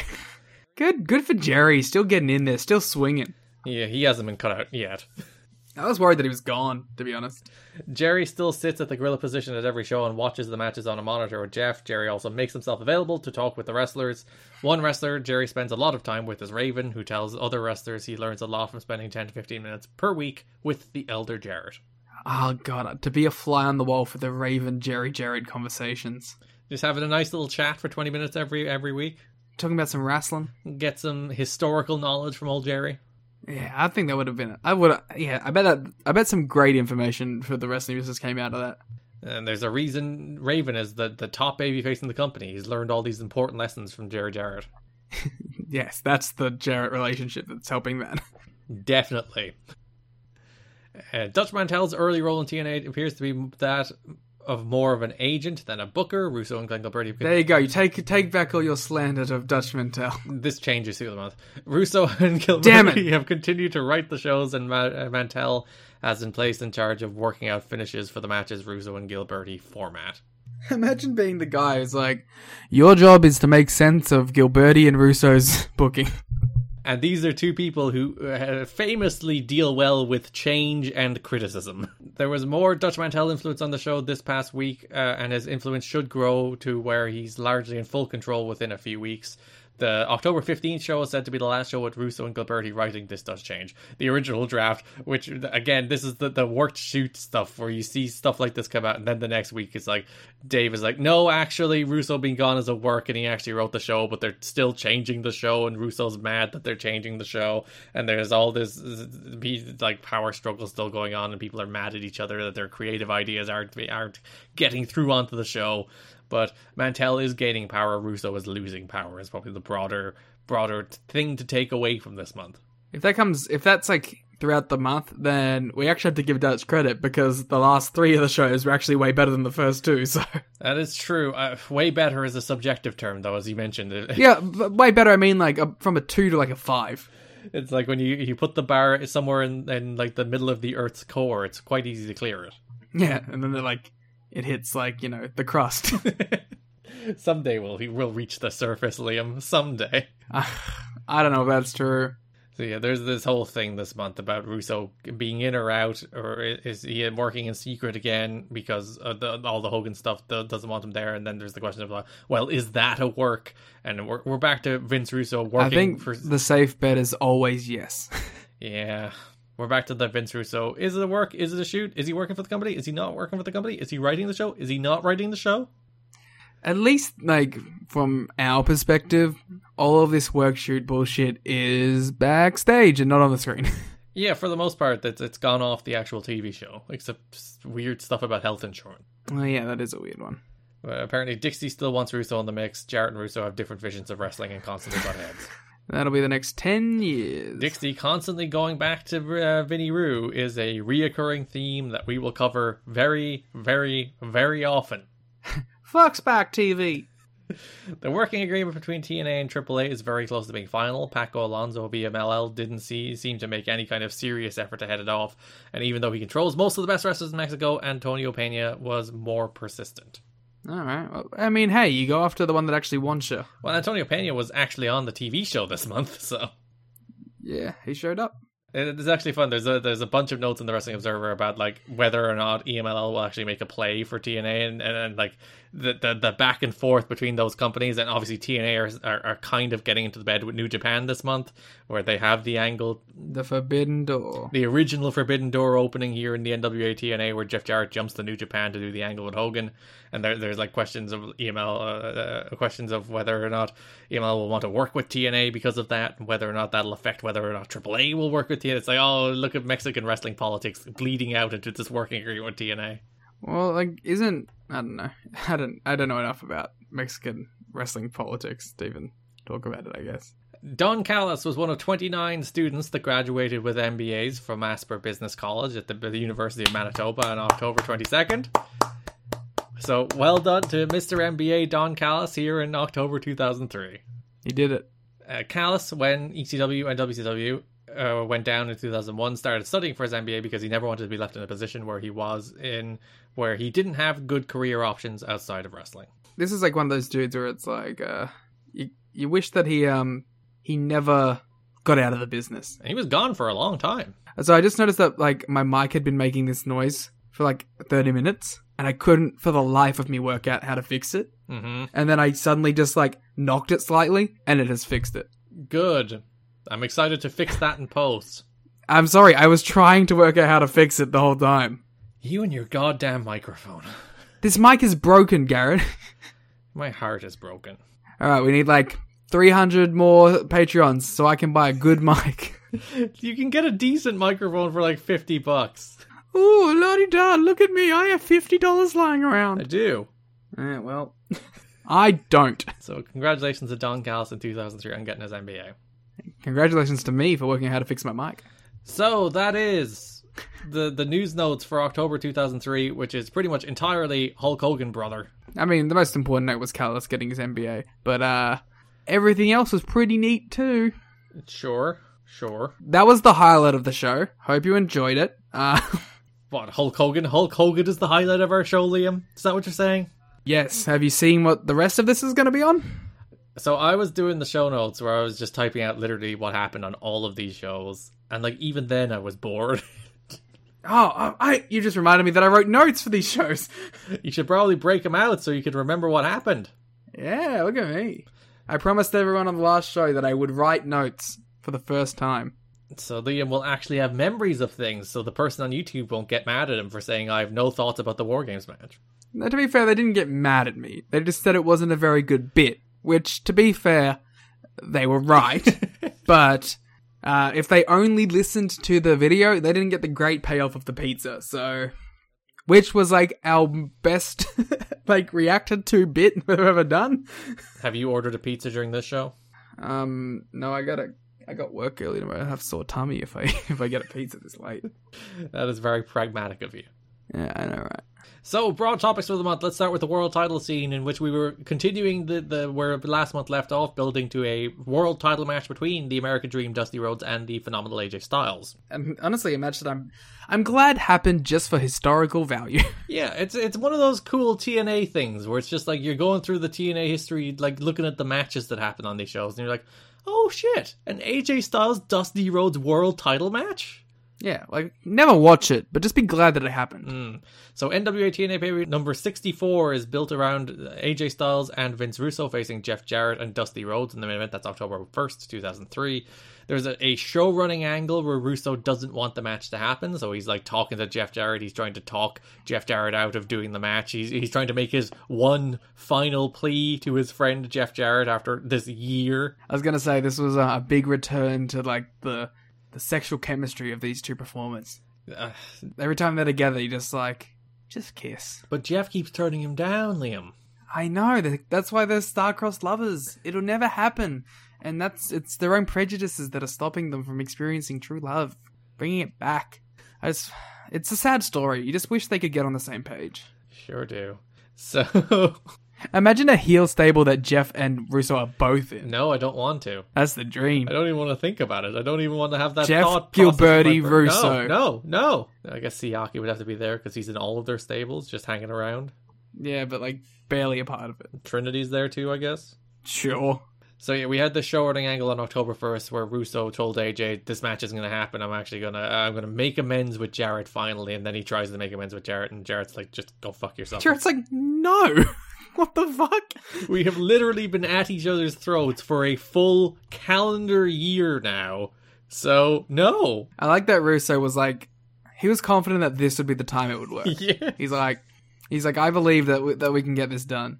Like, you know, we've done all this stuff, but this is the time I can get through to him. But he did not. He failed. It's a shame. Which brings us to our main event of that show. Jeff Jarrett and Dusty Rhodes faced Vince Russo and AJ Styles. Listen, I know I wrote notes. Mhm. I did not write any notes for this match. Dusty did a brainbuster in this match, Liam. It- yeah, not intentionally. He still did a brainbuster. That's fair. That is that is fair. He very much did take AJ up for a delayed vertical suplex and then brought him down into a brainbuster kind of by accident, but he still did a brainbuster. To me, the match was kind of nothing. I the Styles got his ass slapped again. That was that was fun. Yeah, like the, the story of the match is like continuing to build tension between Jarrett and Dusty. So Jarrett hits the top rope stroke, Dusty spanks AJ's butt and pins him, and they're they're all happy. Jarrett's not mad that he stole the pin. But then after the match, AJ's like all flustered and mad, and he's like, "I'll give you any match you want. Do you want a a, a, a Texas bullwhip match? A Texas this a, Tex a Texas. A, a Texas pig eating contest?" I do want that, by the way. It's very fun. I, I love that promo just because AJ very clearly couldn't think of anything Texas related. Like so much of this show is written. Did they not write Styles promos for him? So he's like is trying to improvise some kind of Texas related stipulation, but he cannot think of any. So he like blusters and flusters and mumbles for a little bit and then comes out with like a bullwhip match and a pig eating match. Well, lucky he doesn't say anything else.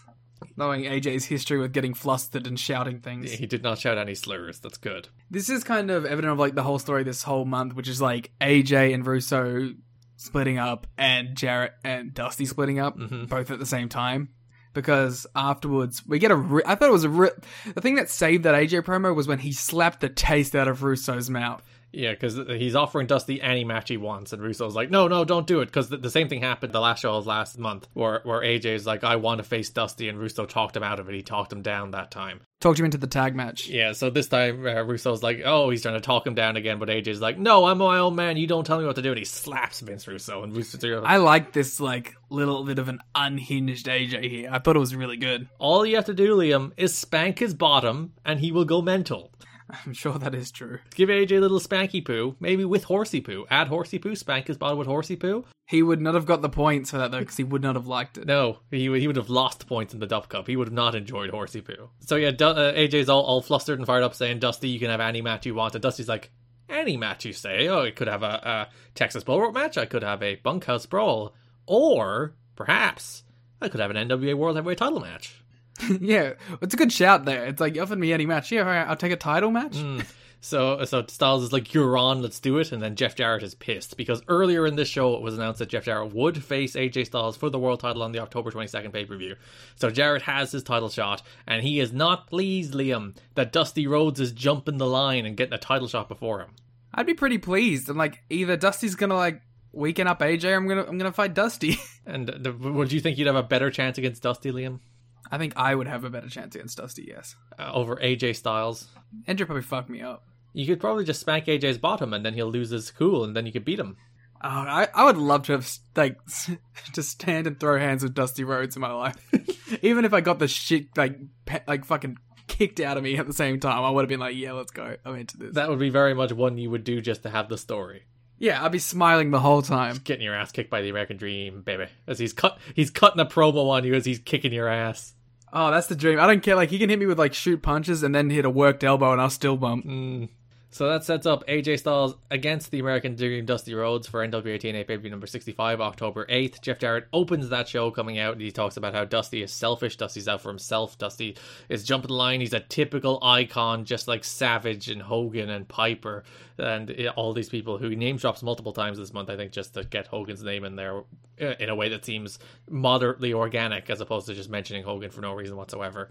So, uh, and Dusty comes out and he stands on the ramp and he's like, No, you can't talk. I'm not letting you respond to me. I have things to say. I love this actually. And every time Dusty would go to say something, he'd cut him off with it. And it was so good. And then Dusty just like didn't even get a word in and like Jarrett leaves and Dusty just looks like despondent from it. Yeah, he's like, well, I'm not even going to say anything because the segment just ends. Like, as you mentioned, Jarrett's like, the, the, the best thing I can do tonight is leave the building. So, uh, and I will face, whether it's you or, or AJ that walks out of that match, I'll see you on October 22nd, but I'm out of here. And yeah, Dusty just kind of stands there, kind of flabbergasted. He's shell shocked. This is a good angle. Just an interesting note from my from me watching this show. Interesting choice to seemingly have Jarrett and Styles double turn ahead of their title match. Oh, Liam of a week ago, you you, you hardly knew. I wonder why they suddenly put that into movement. Hmm? Hmm?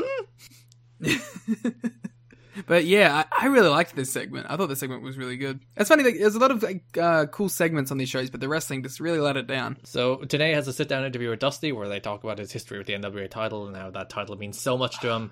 And it, it's it's just your your standard Dusty Rhodes promo where he's like, oh, this is the, the history and tradition is so important to me, and it works every time because he's Dusty Rhodes. I could listen to Dusty talk about the territories all day. He's like the opposite of Piper in that even when Dusty talks about nothing, he's interesting, whereas Piper always talks about nothing and he's not interesting at all. But you know what it is? He adds like this gravitas to to history, and it makes you feel like how important it was. Hmm. It's really brilliant. He, he, if there was a podcast back in the day where, where Dusty and Rob Naylor were just talking about territories, I tell you what, I would have slapped down. I would have paid the Patreon money for that. Because yeah, Dusty's talking about how how important it was to him that he he won the belt that Jack Brisco or Lou Thesz had, and uh, how that established him in wrestling. And now this, you know, he he maybe has one more last run in him. Maybe AJ's taking him a little lightly. And I do love how he he turns it around on Jarrett. It's like. If, if the positions were reversed last week and I had the world title match on October 22nd and Jarrett had a chance to take a title match on the 8th, he'd take it every day of the week. And he's like, yes, you're right, he would. And I like um how in this promo he's like, maybe I am a little selfish. Maybe I, maybe I am a little cocky. He's like, you know what? Yeah, I'm allowed to be, bitch. I'm Dusty Rhodes. Yeah, he's like, I'm the American dream. I can I can do whatever the hell I want. and it's like, you know what? Yeah, you're right. You can. You are the American dream. There was a, a, a slightly more unfortunate show running angle through this one, which was Vince Russo. Ah, I, I, listen, I thought it was good. So Russo is not there at the start of the show. Styles is worried. He's there backstage with Siaki, Trinity, and Ekmo, and they, they can't get in touch with Russo. And Trinity's like, "Oh no, he's gonna come. It's fine." And then later in the show, right before the world title match, a drunk Vince Russo arrives. yeah, and he, a drunk uh, Vince Russo arrives looking exactly like me. Oh, that's how you look all the time. Just hair everywhere, beanie half on, jacket half on. Just straight up Liam fit right here. He's like, "Hey Jay, don't you worry, bro. We're gonna everything's gonna be." He's Rick from Rick and Morty. No, he's Morty from Rick and Morty. He's both. He's Rick and Morty combined into one. yeah, Rick Vince Russo talking to Morty AJ Styles about wrestling Dusty Rhodes. So yeah, he shows up drunk and he's at ringside drunk for the world title match between the phenomenal AJ Styles and the American Dream Dusty Rhodes for the NWA World Title, in which Styles retains after Dusty Rhodes passed out in the figure four and AJ beat him by pinfall. Uh, yeah, uh, Dusty bleeds like a maniac in this. It looks like he's been shot in the goddamn eye at one point. This like like the crowds are pretty dead for all of October. The, like like for the a crowd that was actually pretty hot for a few months there, they they completely lose interest in TNA this month. And this is the match where I'm most sad. Like the crowd weren't into it. Like because like. A big match where Dusty's in the world title match and the crowd are living and dying on Dusty and I think there, there's two things that maybe distract from them being invested in Dusty, and that is well, there's one big thing that distracts them. The, the first is, is, the fact that Jarrett is getting the title match October 22nd, so most people probably don't think Dusty is winning. Yeah, I think going into this, not many people thought Dusty had a chance here. But like, I I guess that's what the opening segment at the start of the show was meant to be. It was like, if it is Dusty Jarrett, like at least there'll be something to it. Mm. And then the other thing, of course, is Vince Russo playing drunk at ringside, just just taking all of the steam away from the match. It's all about Vinny Rue. I remember being so worried that Vince Russo was going to ruin this by making it all about him. He did. They kept like cutting back to Russo, like very early on in the match, and I'm just like, stop it! I'm trying to watch Dusty Rhodes and AJ Styles. Uh, like th- this, th- th- it actually made me mad that like you have Dusty Rhodes against AJ Styles, like I think calling it a dream match is probably a step too far because of, like like this isn't Dusty in his prime, but it's like a really cool intergenerational match. And you decide to make this whole goddamn match between one of the best up and coming wrestlers in wrestling in 2003 against one of the most iconic wrestlers in the history of wrestling. You decide to make the whole thing about drunk Vince Russo. Like they're the only person who can make that choice is Vince Russo. I can't imagine like everybody in that building, everyone else in this company is like, yes, this is what this match should be about. It should be about Vince Russo spiraling out of control instead of a really cool multi intergenerational world title match uh, as two generations collide, and we have this this cool moment for Dusty challenging for the NWA title, and like the, Dusty comes out in his tr- fair enough he did it the week before as well, but it's cooler here for the title match where he comes out in his trunks and the boots and he's in his old school wrestling gear and he looks like the Dusty Rhodes of old, and he actually shows up for this match, and they make it about Vince goddamn Russo. There was there was a very funny moment to me in this match where they were brawling out on the outside, and Dusty like laid AJ out and then just sat down for a straight minute. and I was like, you know what? Yeah, take a fucking breath, son. Because he's already bleeding at that stage, and they're brawling into the crowd, and he's just like, I'm just gonna chill out here for a minute. You know what this had the energy of? Vince Russo showing up drunk to his son's recital. Mm. He's like, oh, you got this, man. I'm, I'm so happy for you. But like to go back to the earlier points about the booking and stuff, it's like, do you really think Dutch Mantell was like, you know what, we gotta get this Dusty or AJ Styles match and make it all about Vince Russo? Um, no, I don't think he would have. I don't. uh, Do you think Jarrett or D'Amore or like the only person making this about Vince Russo could possibly come from is Vince Glenn Russo. Gilbertti. Well, Disco and Vince Russo. Yeah, there was one drunk Russo spot in here that I really liked, Mm-hmm. and it was um, a really great spot where Russo goes to help Styles leverage the figure four, but falls down like a drunk asshole. So AJ just does it himself and wins without Russo's help. Yeah. I like AJ still won as a heel, but he did it with his own heel shit and didn't rely on his dad. Yeah, Dusty did get a visual submission over AJ in the figure four, but the the ref was distracted. Yeah, all in all, I didn't like hate this match, but uh, I didn't love it either. I did like Mike Tenay and Don West were very good. I did enjoy Mike Tenay explaining the history of Dusty's figure four. Now that like this, this, these are the big matches he's won with the figure four, and this is why this is a big move, and he's locked it in, and he's gonna beat AJ with the move. Uh, it really does help when you have somebody like Tenay who, who legitimately knows wrestling history. He doesn't have to fake it. He doesn't have to like recite a, a, Wikipedia page like I think you see a, a, lot of announcers do. It's like, oh, I read these facts off Wikipedia. Whereas like Mike Tenay like lives pro wrestling for pro wrestling history. So when he, he gets somebody like Dusty in there in this kind of match, he he can really add to the call with with adding the historical context of Dusty challenging for this belt and, and the moves he uses. And I think that's really neat. Mm-hmm. As opposed to weird, subtle heel Don West this month. Yeah, that's an interesting choice. Um, I didn't really notice it that much to be honest, but then you like you told me about it. I was like, oh yeah, that did happen. Like he's he's doing a thing where where the month uh, the week before he's like rooting for Russo. He, he's like seeing Russo's point of view. He's seeing Don Callis's point of view. So it's clearly like a, a little edict. It's like uh, side with the heels a little more often, Don, please. Yeah, the same Don West who was up and screaming on top of the announce table when Amazing Red was getting his big win. But it's like, yeah, we need you to be a little heelish. Yeah, the same Don West who's like defining trait is his utter wholesomeness. It's like, no. Well, alright. I think you overplayed Don West's wholesomeness at points. My man was still horny as fuck in some of those early shows. wholesomely horny. No, there was definitely no wholesomeness to that horniness. They do seem to drop the Don West stuff by the end of the month, but yeah, the first couple shows of the month there is some very like yeah, it, it's he does it often enough that it's noticeable that it's like oh he's leaning toward the heels now, isn't he? Yeah. For reasons passing comprehension. So after the match, Styles and Co uh, attack Dusty. Security tried to stop them. Russo is the one that cuts off security.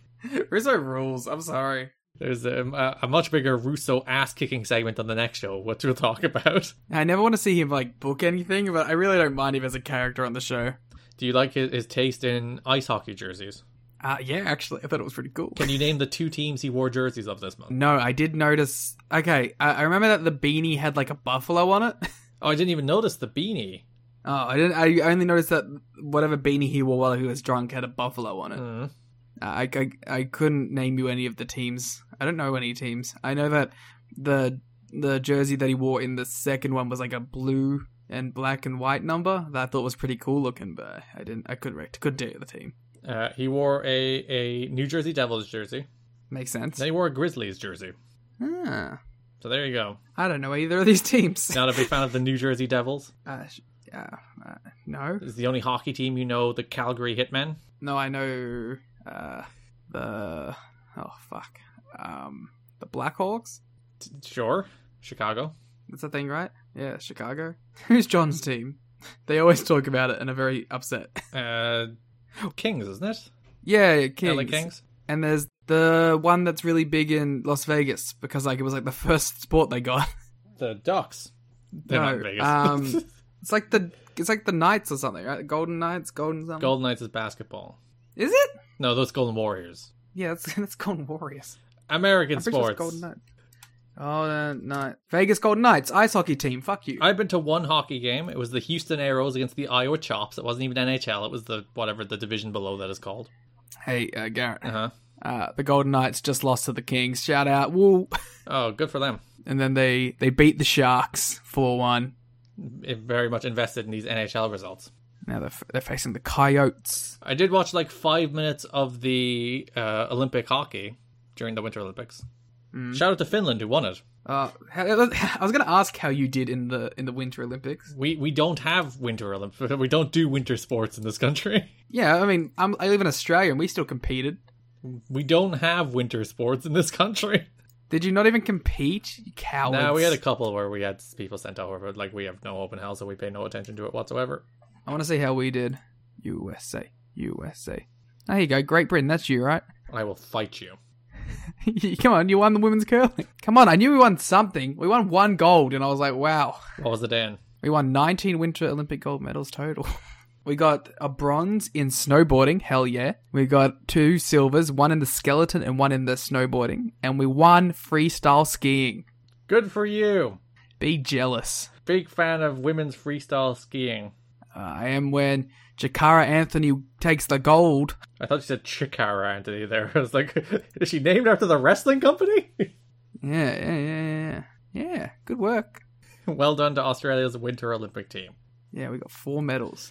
Four more than Ireland. So yeah, Styles and his pals attacked Dusty. AMW tried to make the save, they were taken out, but Jarrett then actually made the save. He struck everybody with steel chairs. All of them put their hands up except for Ekmo, who took it straight on the skull. Gotta love it. And then they set up Dusty and AMW versus Russo, Ekmo, and Siaki for the following week. Well, didn't they also do the thing where Jarrett, like, considered hitting Dusty with it for a second? Mm.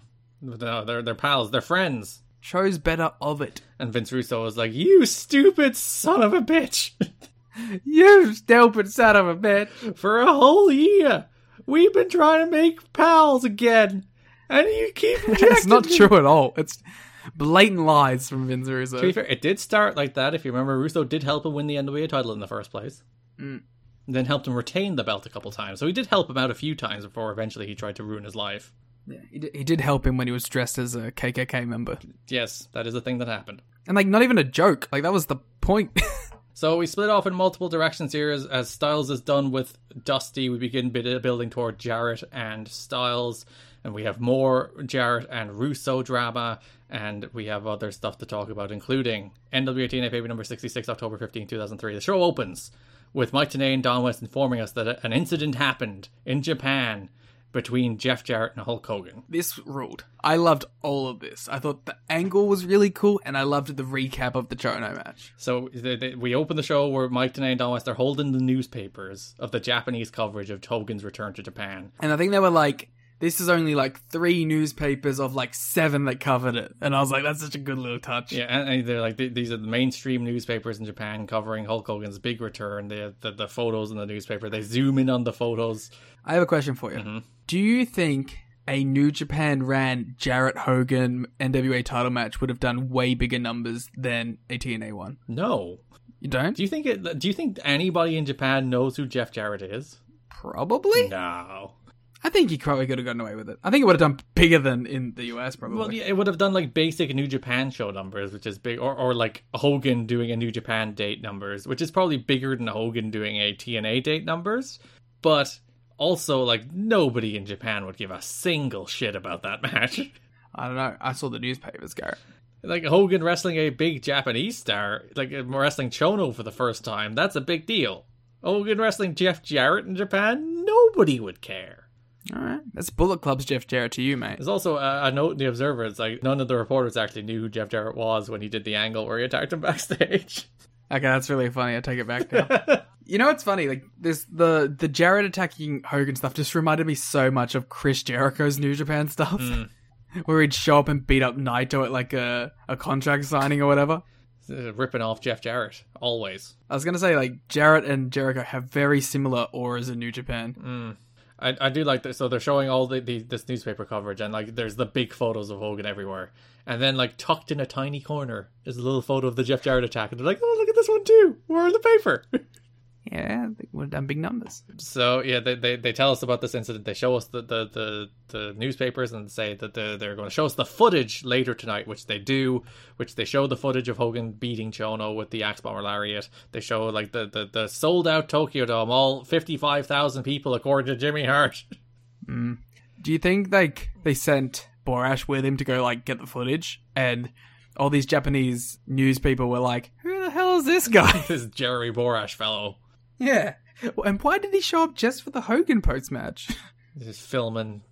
I like the idea of JB just globe trotting with Jeff to shoot shit. I don't know if JB was there. I, I- maybe they just shot it themselves, and maybe it was just the regular New Japan backstage camera. But still, I choose to believe so because Jeremy Borash has ring announced the Tokyo Dome. for multiple years. yeah, so take it back. I think I think he was there. He was making connections. Or just that was TNA had a working relationship with New Japan. He was making connections. God damn! Why do we, Why do you take everything from me?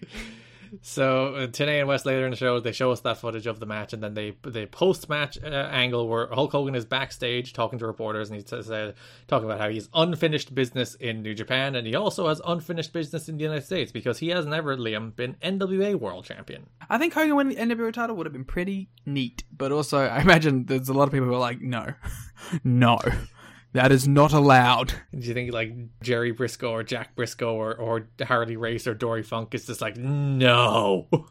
I like to imagine if you had have tweeted out Hulk Hogan should have been NWA champion, people would have been in your quote tweets going, "What clap emoji? Clap emoji? Do you even watch clap emoji?" All the Puro nerds would have been jumping all over me. So in the middle of Hogan's speech about how he wants to become NWA champion, Jeff Jarrett kicks the door down, bursts into the room, smashes Hogan over the head with a guitar, lays in some punches before Chono runs him off, and Hogan's laying there, bleeding in a mess in a heap with the uh, the, the Konami logo behind him. the uh, symbolism for me and how much money I, I spent on that company. Ah, yes, you were lying in the heap for Konami because they make the the Yu-Gi-Oh games, don't they? Yes, they own Yu-Gi-Oh. Um, Uh, sorry, I'll, I'll do a second uh, version of that joke. Symbolism for Hideo Koja- Kojima getting kicked out of his uh, Metal Gear. Yeah, because Jarrett is Konami and Hogan is Kojima.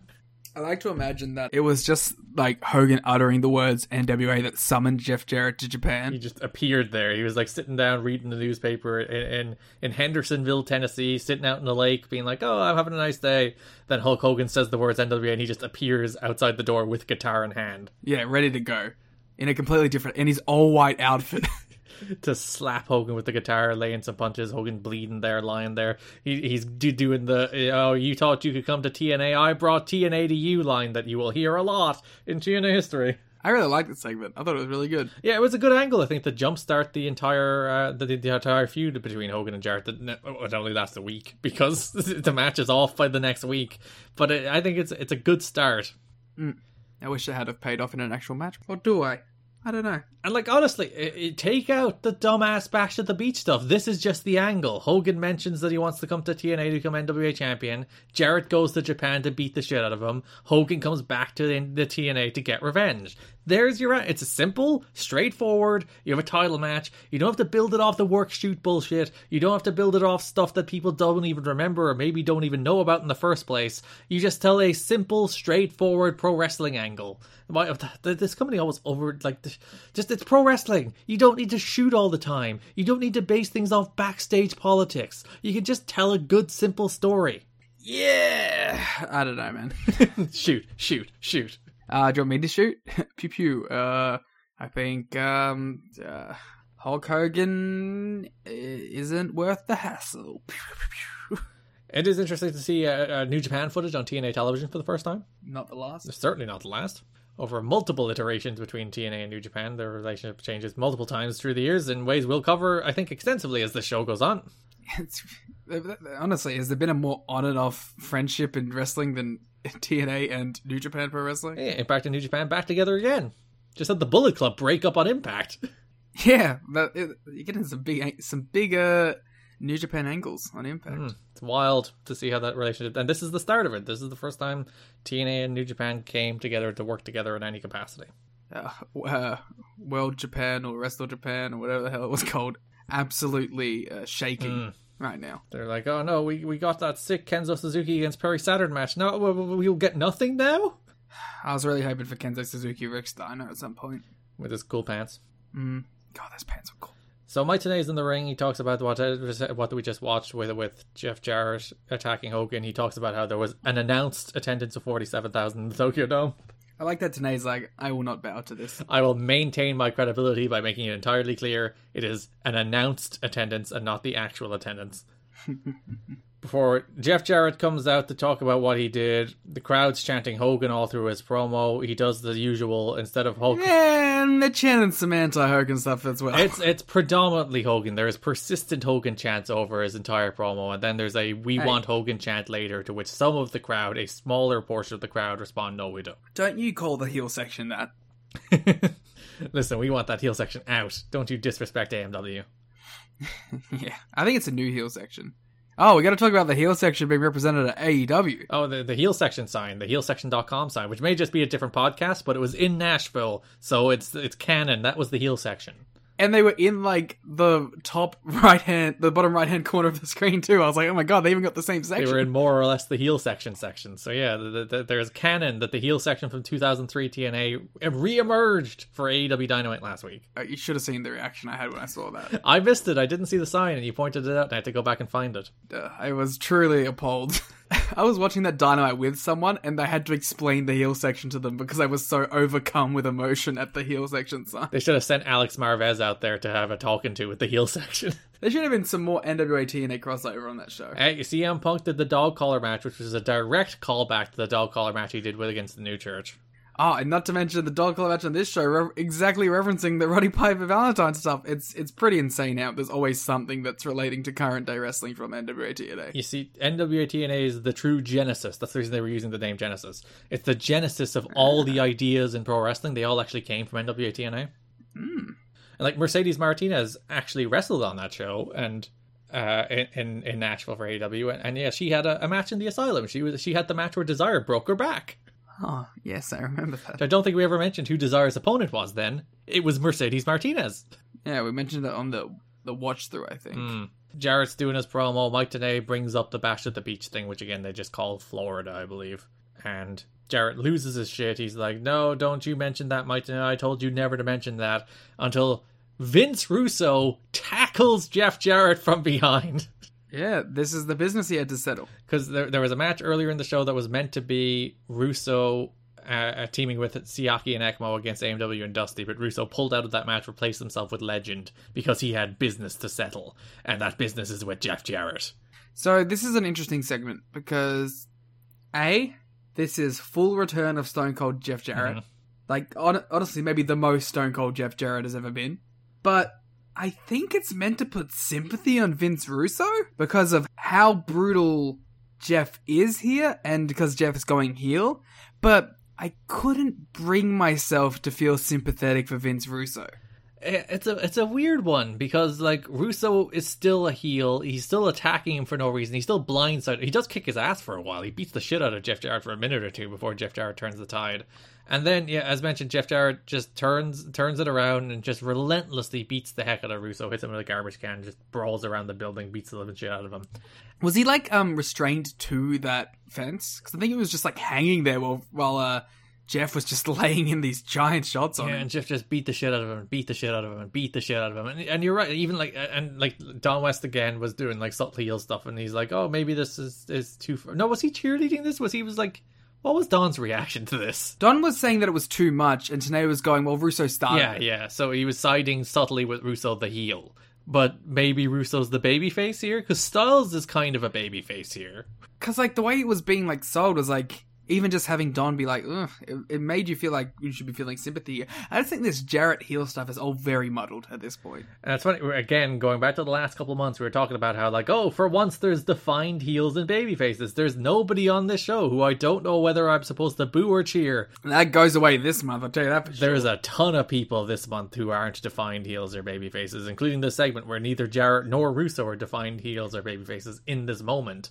And like Jarrett's doing a heel promo on Hogan, so Jarrett's kind of a heel, but like Vince Russo is obviously still a heel. He never turned. Even in in this show, he's like ducking out of a match against Dusty to do this brawl against Jarrett. So he's he's even like kind of heelishly escaping get his, getting his comeuppance from Dusty as well. So I don't know. uh, We're not meant to like anybody. I think is the the, the real message. the the NWTNA formula. Eventually, Styles, Siaki, and Ekmo kind of they don't really make the save. They're just gonna come out and Jarrett leaves. So as the show is going off the air, we after our main event on NWA TNA Baby number sixty six, Jimmy Hart is on the phone and he's talking about how Hulk Hogan's coming to TNA, brother, and he's armed and dangerous and he's gonna take over and he's gonna uh, win the title. And then Jarrett comes out and he's like, "No, no, I'm focused on AJ next week. I'm gonna win the, the NWA World Title." This is the first like actual mention that Hogan is on his way to TNA, and AJ comes out brawls with Jarrett as Dusty looks on. That's your go home angle for the World Title match. I like the cool guy who was wearing a Sting mask in the background of this segment. Was it Sting? It might have been. You can never discount a person being uh, wearing a Sting mask as being Sting. he did grab a child's face and pull it back at one point. I was like, this guy's this guy's getting very rough. Is that a thing Sting does? Does he ass- assault children? We'll have to wait until the Paparazzi Productions uh, segments come out. So Jimmy Hart announces Hogan's going to TNA, and then that takes us to NWA TNA pay per view number 67, October 22nd, main evented by AJ Styles versus Jeff Jarrett for the NWA World Heavyweight Championship. It was alright. I didn't like this match. I thought they had a very good match earlier in the year when Styles challenged Jarrett for the title. I thought I, I liked that match a lot. I thought it was it was a good version of the Jarrett formula. I think like fair enough. I knew in hindsight that AJ's losing the belt here, but I think literally everybody watching the show knows that AJ's dropping the title to Jarrett here to set up the Hogan stuff, so that doesn't help. It you feel better, I'm clueless, and I knew that he was dropping the belt here. So uh, it, it, I think it really, really doesn't help that it, it's clear as day AJ's dropping the belt. They're doing the double turn that Jarrett goes heel. So Jarrett tries to hit him with a chair. AJ kicks out. Jarrett gets a belt shot. Then Jarrett wins the belt with a belt shot. Callis celebrates with Jarrett. Callis and Watts are at ringside. Actually, a weird thing. Earlier in the show, literally the match before this, there was a match between AMW and the Naturals, where the Naturals cheated to win. Erik Watts came out, restarted the match. AMW won. The very next match, Erik Watts is standing at ringside watching Jeff Jarrett strike AJ Styles with the NWA World title, pin him, become champion, and he doesn't restart the match. Garrett, you're forgetting one key component here. That's his best friend. Ah, the corrupt Erik Watts. How I, I didn't think Erik Watts could betray me like this. It's nep- nepotism. That's his best friend. He's just letting his best friend do whatever he wants so he could become NWA champ again. If you cheated to win the NWA title, Garrett, I wouldn't restart the match. Even if I was associating myself with your mortal enemy while doing it, I wouldn't restart the match. because he is associating himself with Don Callis while doing this. He's celebrating with Don. I wouldn't restart the match. Even if you were associating yourself with the guy who said that my bit about not reviewing the match wasn't funny, I I would not restart the match. Your one mortal enemy in life. Mm-hmm. Uh, so the, the story in this show is that AJ didn't want help from Russo, Siaki, or Ekmo. Russo's not here. Russo was taken out by Jarrett. So Ekmo, Siaki are like, AJ doesn't want to talk to us, and AJ's like, stay backstage. Siaki does run out to try and interfere, but Dusty runs him off. And yeah, as mentioned, Jarrett with a belt shot, with fully cementing his heel turn, becomes your new NWA World Heavyweight Champion. So I think a point we we both differed on here is that I thought this still carried the gravitas of an NWA TNA uh, title match, where I think you felt it didn't. No, I, I I think part of that is I think the build to AJ and Jarrett had too much to do with other people. Like Jarrett was feuding with Dusty, Jarrett was feuding with Hogan, Jarrett was feuding with Russo, but Styles was like the fourth most important person in Jarrett's month here, even though he's building three weeks to a match between Styles and Jarrett. So I just didn't think it felt important. Yeah, but I, I I I think it still did carry that weight with me. I'm sorry about the crickets. I have to open up this window. Yeah, I guess it adds ambiance Yeah. Um. This is the after dark portion of the podcast. with added cricket noises. yeah. Hope you like that. Ooh, sultry. So earlier in the show, Jimmy Hart comes out and he's talking about how Hulk Hogan has signed with TNA, and the crowd go like "woo!" and he's like, "No, no, wait, wait, wait." And, no, the crowd go, wait, what? Because the, the, the way this promo set up, he, this is the promo where he's announcing that Hogan is getting knee surgery and the Bound for Glory is postponed. After they, they announced Bound for Glory, they promoted Bound for Glory, and now they're like Bound for Glory is postponed. They spent two weeks promoting Bound for Glory, and then Jimmy Hart comes out and he says like, "I want to tell you that that that."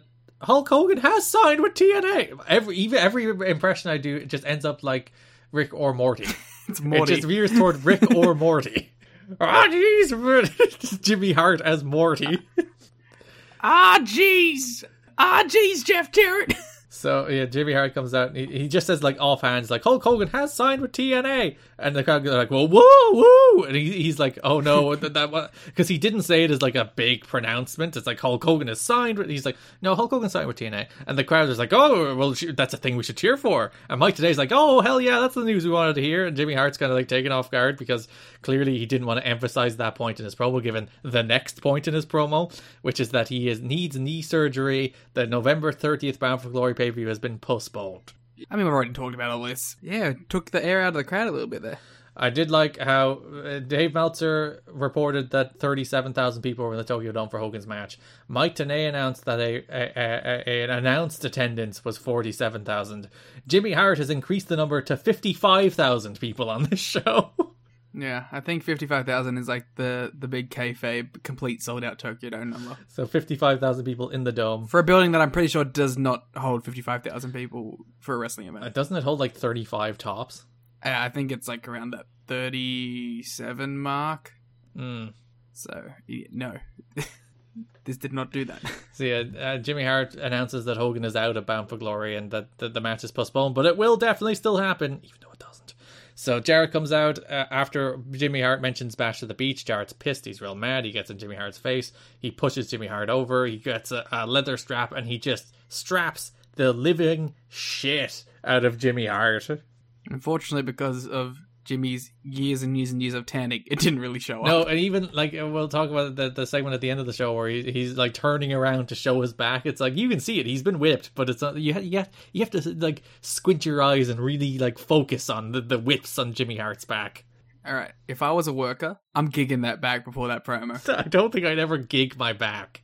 I would gig my back for that promo. Because it was a great promo that he cut too. Yeah, so Jarrett beats the living hell out of him, and then at the end of the show, after Jarrett wins the world title, Jimmy Hart appears on the screen backstage with Scott Hudson, where he does this big Jimmy Hart promo where he's like, "You beat the hell out of me, well, I'm gonna make you pay. I'm gonna have my revenge."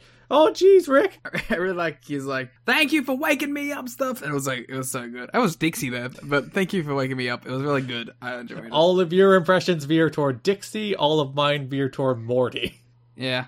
We were talking about it on the watch along, but it's like it's interesting that I feel people don't have this perception of Jimmy Hart anymore. That he can be like this guy. Like people just like, oh, WWF uh, guy with the megaphone, like funny comedy guy. Yeah, because like myself included, wouldn't have seen him as like an actual real manager and a dude who's a legit great promo. So to, to see a little glimpse of it here, where he, he does cut this fiery promo about how he's going to get revenge for Jeff Jarrett, and he's managed so many people through his career, and he has this long list, this rolodex of people he can call on to get revenge on Jeff Jarrett, and uh, one of them is going to come next week. You know, for two people who have watched very little territory stuff, we always gravitate to the territory stuff on this show. Well, you see, it's mostly because the rest of it is like Vince Russo Crash TV, which isn't particularly interesting.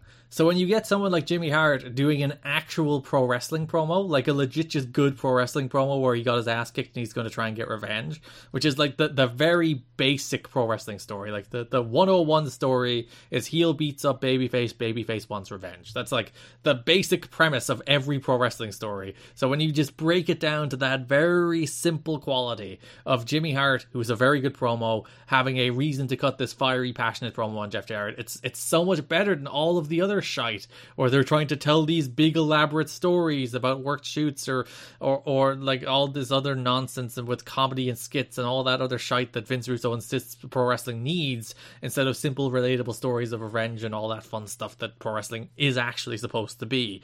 So that's I, I think the, the, the reason we gravitate toward it is because it's just better pro wrestling. Mm-hmm. So Jimmy Hart does bring multiple people to the October 29th TNA pay per view, NWA TNA pay per view number 68, where he's he's getting multiple people in. But before that, AJ Styles and Jeff Jarrett have a confrontation. First thing that happens is like we get the reveal of the limo and some guy, just some dude, Yeah, the limo driver. It's just some guy just hanging out. And Jimmy's like to the limo driver, it's like, hey, should I reveal who's in the limo? And J- J- Jimmy's like, no, I'm not going to. it's like, all right, fair enough. And the limo driver's like, eh, whatever you want, Mr. Hart. Yeah, and then he just kind of hangs out in the background. Hmm. Oh, Whole show. But yeah, we have this Jarrett thing. He's coming out. He's like, "Oh, look at me. I'm a cool heel champion." then AJ's like, "Oh, I'm I'm a babyface now." And then because Jar- AJ is now a babyface, he gets like, quite frankly, thrown the fuck out of the heavyweight division by the red shirts. So Jarrett's doing this big promo. He's like talking about all he's achieved in TNA and how great he is. And he has this letter from a fan, which I, I transcribed the letter in its entirety. Of course, you did. Because we need to, to, to verify the veracity of this letter, whether or not it's actually real.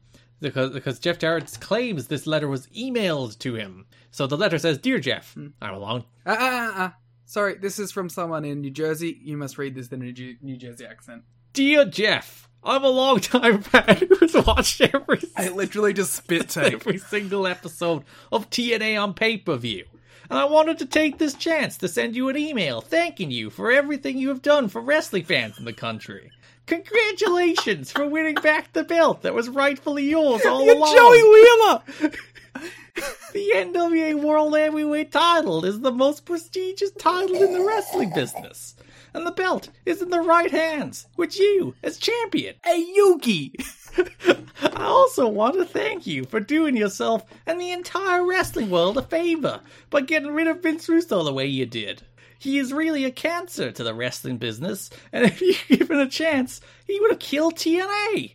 And finally, Yep. thanks for going to Japan to take care of Hulk Hogan before he had a chance to come to TNA. As soon as I heard rumors that Hulk Hogan was coming to TNA, a little bit. I had a sick feeling in my stomach.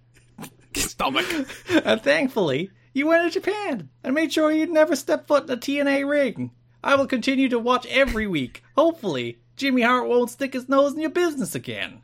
I can never get tired of you seeing you give that guy a beating like the one you gave him last week. The coffee. Thanks again, champ.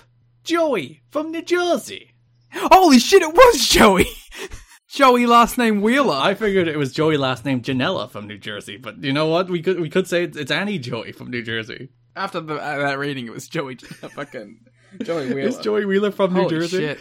He's got like a Brooklyn accent, but you sounded exactly like him. Mm, there you go. I, clear, clearly, hey Yu-Gi-Oh! If you're recasting Joey Wheeler, I'm right here. Hey, Yu-Gi-Oh!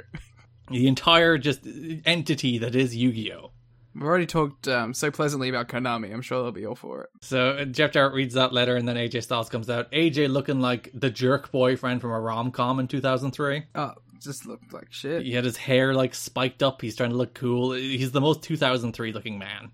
Yeah, he's got to get that X Division hair again. Legitimately, I think that's what they're going for. So Jarrett's like, "Hey, why don't you go back to the X Division?" Why is he Joey now? Everybody's Joey. Everybody is either Morty or Joey Wheeler. There you go. Yeah, I hate it when they use the X Division as like a punishment. And I think this is the first time they've really done it, where it's just like, oh, you go back to play with your flippy boys over the X Division. You're not heavyweight. no, because they did they did that when when AJ first went to the like main division. They're like, you're just an X Division guy. It's like, I'm sorry, I'm just the best part of the show. Sorry. Yeah, this dude is NWA World Champion. He beat Dusty Rhodes. He beat freaking Jerry Lynn. He beat Frankie Kazarian. He beat Raven. He beat. He beat you. He beat Jeff Jarrett for the title. He beat all of these people, and you're still burying him as not on the level of the heavyweights because he's small. He beat you. So yeah, the the Jarrett the Styles goes to take out Jarrett, but the red shirts, as mentioned, literally drag him out of the heavyweight division. This was a terrible image. This made him look like such a fucking geek. And uh, the the weird thing is he doesn't go back to the X division yet, because the, the the idea here is is he is going to go back to the X division to to stock back up the X division and be like the You know what? Good. I'm glad. And yeah, he's meant to be like the marquee face of the X division, but he doesn't really return to the X division until the summer of 2004. So like he still has a good like six, seven, eight months in the heavyweight division before he goes back to the X division. Just as some sort of jerk off. Uh, so yeah, then we had the our main event where where Jimmy Hart had not one but two people because in the middle of the show TNA went full WCW Monday Nitro, where it's like there's a mystery man in a limo and a mystery man in a Hummer. they went to some dealership, and the dealership's like, "Here, two for one." Again, if you listen to our friends, the Days of Thunder, you will be very intimately familiar with WCW's penchant for introducing mystery Hummers. And who is in the mystery Hummer?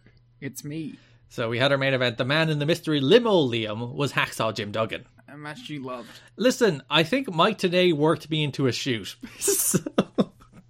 I, I thought it was like the pumpkin for sure. I was like, Garrett saw the pumpkin shot and was like, three stars. A couple days before Halloween, he did hit him with a pumpkin, so I, I do very much approve of that. But like Mike Tenay was just going batshit crazy on commentary, talking about how like, this is a, a, a, Jim Duggan unlike anything we've ever seen, and he like he did work with intensity and energy that uh, I, I don't think we've seen from Jim Duggan in a long time at this period. So like it was cool to see him go out there and be like fully fired up, beating Jarrett's ass, hitting him with a pumpkin. And the match was only like three minutes long, so you can't really go too bad with a Jarrett Duggan match. It was shorter than the Duggan against Mike Sanders match that I did call the worst match in TNA history. There you go, full circle. So Jim Duggan has redeemed himself by having a shorter, brisker, more high energy match against Jeff Jarrett. We did get a taste of that old Jim Duggan spirit. Mm. That he wasn't scared. that his kids begged him not to do this match with Jeff Jarrett, but he said he had to do it. Uh, Saddam Hussein couldn't stop Jim Duggan from getting this match against Jeff. If people haven't listened to the older episode, that quote is going to seem so strange out of context. My favorite bit of this was Don West saying something along the lines of, How can you boo America? And I was like, Very easily. And so the man in the mystery Hummer Liam was Rick Steiner. Uh, the crowd was into this. I was into this. I was going, oh, oh, oh, Dogface Gremlin, you were barking. Yeah, I was like, Braun Breaker. So I I couldn't tell whether or not they had a real match. Yeah, it rang the bell. It's a real match. So yeah, they they they work for a couple of minutes. Then the ref is bumped. Then Jarrett hits him with a guitar, and the bell rings. I don't know who calls for the bell because the ref was just bumped. But Steiner's obviously it was, it was on the outside. He saw it on the outside. He called it. So uh, Steiner's obviously like, I'm not losing. Whereas Jim Duggan is like, I'm losing. Speaking of not losing, one of the people asked to be in this segment was Honky Tonk Man, who was asked to appear on the, this show to put over Jeff Jarrett, but turned it down. He didn't. He's like, I'm the guitar guy. yeah, I'm not not being buried by this dude stealing my gimmick. yeah.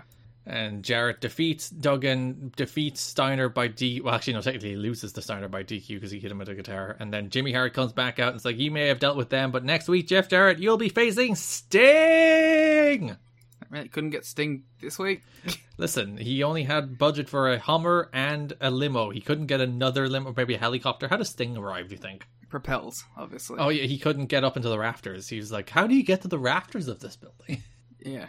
He, he he propels from space. ah, Sting is an alien. Well, actually, as we've seen from now, he has like some cool Cadillac thing because he picks up his son in it when he goes to wrestling. Excuse me. Well, you see, he's got this guy called Darby. oh right, yes. Sorry, that son. Yeah, yeah. And he, uh, when he goes to the wrestling, he always picks him up in some cool Cadillac. I like that they actually travel together. Have you seen that video? There's a wonderful video of guy who had like AEW plates on his like car, and Darby and Sting pulled up behind him after I think it was All Out. Uh, That was the most recent one. It was Full Gear. They pulled up like behind him in traffic at like a red light, and they saw that the guy had AEW plates, so they both ran around to each side, and they were like ah, and the guy's like ah, and he's like Sting. That's cool yeah, so Sting and Darby actually ride together. because they're father and son. Yeah, they have to go back to their house, obviously. I was gonna say, how much Sting content do you think is gonna be in Darby Allin's reality show that he's getting to replace uh, Cody? I hope it's all of it. I hope they legitimately pretend that he's his father. That'd be really fun. Sting just playing reality show dad. So we are building to Jarrett and Sting next month. Yeah, Bound for Glory main event. Well, no, but just a regular TNA pay per view main event. Well, eventually, right? They they, they main evented Bound for Glory against each other. That's true. they? We just have to wait three years down the line. I'm looking forward to when we get out of the weekly pay per view era. We only have a little over a year more of it, a little under a year more of it, even. Ah, look, we're, we're getting there. We're getting close. We're nearly to the end of 2003. We're running through these shows. Yeah, feels it. So that is the end of the world title scene. Let's move toward Raven and the New Church. The other thing that's gonna take up fucking forever. I don't know because like there's a lot of angles in all these shows. So the story of this month is that uh, Shane Douglas has been relieved of his New Church duties. Do you want to do you want to run through the Shane Douglas stuff real quickly because that's a lot shorter. Yeah, so, so uh, at the start of the month, there's a promo before a 3LK against Slash, Sin, and Vampiro match where, where James Mitchell is just like, hey, Shane Douglas, thank you. We're, we're done. You've beaten Raven for us. You've taken us air. You, we, we, we, our relationship is now over. Yeah, and the story, of course, being here that like Douglas wouldn't have had a way into TNA otherwise. So this was his way in, and now he's in. He earned his spot, and he's going to go on to do his own stuff now. Mainly cutting promos into pairs of tits. so yes, Shane Douglas's new thing this month is that he is trying to recruit the new franchise. He's the man who popularized the shoot interview. He's the man who popularized the triple threat match. He's the man who made the franchise a household name. So now his new thing is he's going to recruit the next generation of franchise. So he's on, on a recruitment mission to find his his new protege. By cutting promos into titties. So yeah, the entire thing is just a pretense for him to get women to show up next to him so he can talk to their boobs. I did like the payoff here on the last week though, mm-hmm. where um the cameraman's like, "All right, I'm gonna go in for my booby shot," and then Shane Douglas is like cuts this really good promo in to the camera about how like, nah, I pay your bills. I dragged you off the street. You'd be filming weddings right now if it weren't for me. So to keep the camera on me, and then he cuts his off-camera promo to Michael. Sh- I mean, to whoever it is, and they do like the little back and forth there. It's really good. I like that they obviously filmed all these in advance because Shane Douglas had his facial hair in all of these, but then when he shows up to do the live uh, show stuff, he has a clean shaven face. Oh, I didn't notice that. Continuity errors in TNA. But honestly, I re- again like I think I just like Shane Douglas because Shane- this, all this Shane Douglas stuff was great. Yeah, and he's he's good in this role as like the veteran who's trying to recruit the, the new generation of, of franchise. As mentioned, it's Michael Shane. They accidentally revealed the, that on the show because on the the October twenty second show, Michael Shane has a match against Christopher Daniels and Chris Sabin, and they accidentally play the franchise's music before Michael Shane's music. And they, of course, they don't acknowledge it. It also reminds you how good the Shane Douglas theme music is. Mm. So yeah, it's, it's very strange that they, they completely. But even like Michael Shane is talking backstage about how he's he's been getting advice that he, he should be doing this or that or shouldn't be defending the title in this way, and the announcers are are forced to like not put it together. Like they, they even work it out that it's it's one of those three men that he's scouting because he is watching. He's shown in the crowd watching the X Division matches. He does it twice.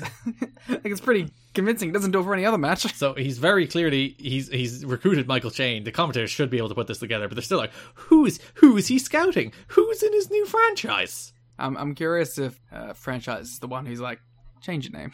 Stop doing this Shawn Michael shit. No, the only reason that they don't change the name out of like a, a choice, it's just because WWE hired the, the Shane brothers, and, and Michael Shane was one of their names, which was trademarked, so he had to change his name to Matt Bentley. But he had it first. But he hadn't trademarked it. Yeah, that's that seems like can't you like make a claim that you had it on TV first? I feel like you could. maybe they didn't care enough. Yeah, or WWE just have more lawyer money. Well, they definitely have more lawyer money. I will say the crickets do add a nice ambiance. I'm, I'm glad. It, um, sometimes when like I'll I'll play uh, D and D online, I'll normally put on like uh, a Witcher soundtrack or something, right? But um, sometimes I just search up like outdoor sounds, like like just crickets going or a light breeze or something like that, something to add the atmosphere in that way. What's so special about Hero Bread's soft, fluffy, and delicious breads, buns, and tortillas? These ultra low net carb baked goods contain zero sugar, fewer calories, and more protein than the leading brands, and are high in fiber to support gut health. Shop now at hero.co. So NWA TNA pay-per-view number 64, Raven comes out to cut a promo about how he's gonna to take out the new church. He runs them off after t- t- Slash, Sin, and Vampiro are disqualified in a match against 3LK after Vampiro hits Ron Killings with a cane, which deeply confused the announcers, by the way. They're like, what's it a DQ for? It's like, he hit him with a cane in front of a referee. Be fair, are they, wrong to question this in this company? There, there, there, there's low blows this month that happen just right in front of the referee, and the referee just doesn't do anything. There was one really good one that was hidden like just by running in and running out really quickly. Mm. So my biggest takeaway from this match was that Don West hates 3LK's theme music Does he? Why? because he goes, "Thank God they broke up the 3LK debut of the song." He's not a big fan of 3LK's uh, genre of music. yeah, he's like, he's, he's like, "Thank God, I hope, hope we never have to hear that ever again." And uh, later in the month, 3LK come out to a different song. I think he did it. Don West got rid of the song.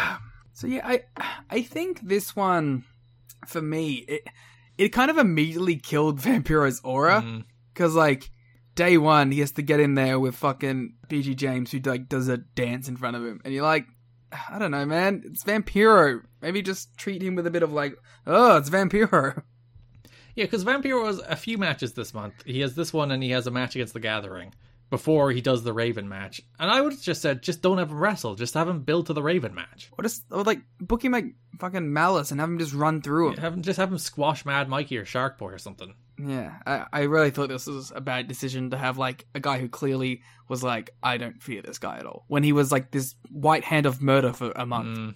See, Raven comes out, runs off the the, uh, the new church, and talks about how he's going to, to go through the new church one at a time. Is his new mission to take them all out. I just really want to reaffirm here, uh, Raven looks so much better like this. Mm. And now he's wearing the he's got the face paint going again. Ugh, And he has the, the, the dog collar around his neck, so he has that little chain added as well. just the coolest. So he wants to get to Mitchell, and he's going to take out everybody before he can get to Mitchell. There's a note: Vampiro has rubbed some TNA agents the wrong way by offering a few too many suggestions for his character. The focus of his storyline is on Raven and Sinister Minister, and the word in the locker room is that Vamp isn't content with being a supporting character. I mean, fair enough. To be, I mean, it's probably hard to be a big star somewhere and then be like, all right, I'm just a guy here. And like the point of this feud is not for Raven to get to Vampiro; it's for Raven to get to Mitchell. Yeah. And Vampiro is like the, the big boss of the new church still, but he's still like the step before Raven gets to James Mitchell. But like that's the that's the whole, like the territory shtick, right? It's like you want to get to the manager above all else. Mm. Also, like James Mitchell is literally the devil, so Yeah. And I, I think this is the last we see of Vampiro. All of his stuff is here in October. Like all of Vampiro's TNA run, every match. how fitting. Hallowed we. yeah, this is the spook month for for the uh, Blood Gallows of Retribution match or whatever it was called. Oh, oh, fucking dream blood of retribution. I think it was Dream Blood of Gallows, Gallows Retribution, Doc Gallows, This is this is a Devil May Cry mission. Dream Blood of Festus match. Oh, that sounds disgusting. Uh, so yes, Raven starts his journey through the new church with a match against Sin on NWA TNA pay per view number sixty-five. I just read this, and my only note was the word blood.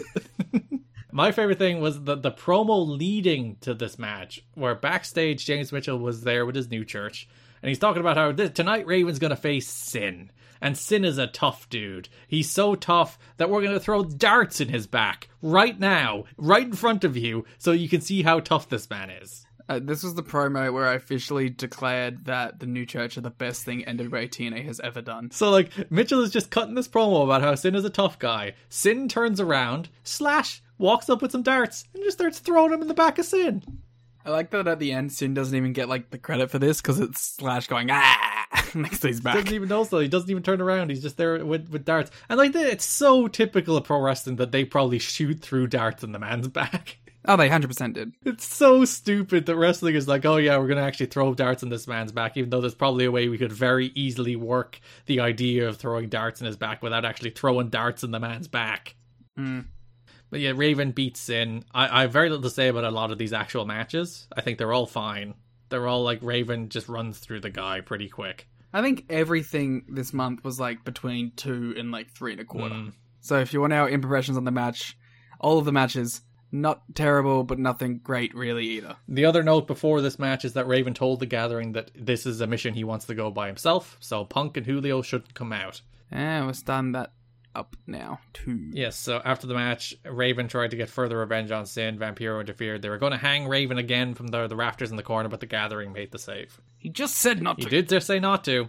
His bloody kids aren't listening to They're him. not. So NWA TNA pay per view number 66, October 15th. That the show opens after we get the Mike Tenay Don West talking about Japan. We get Mitchell being brawled out into the arena with Raven being dragged by a chain. Yeah, this was actually pretty great. I I wanted to mention real quick. Um, at the start of '65, Mhm.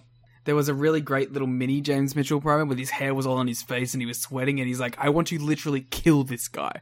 I want to kill him and I want to see him in hell." And I was like, "That's a great promo." Yeah, I think it was included in the cold open, wasn't it?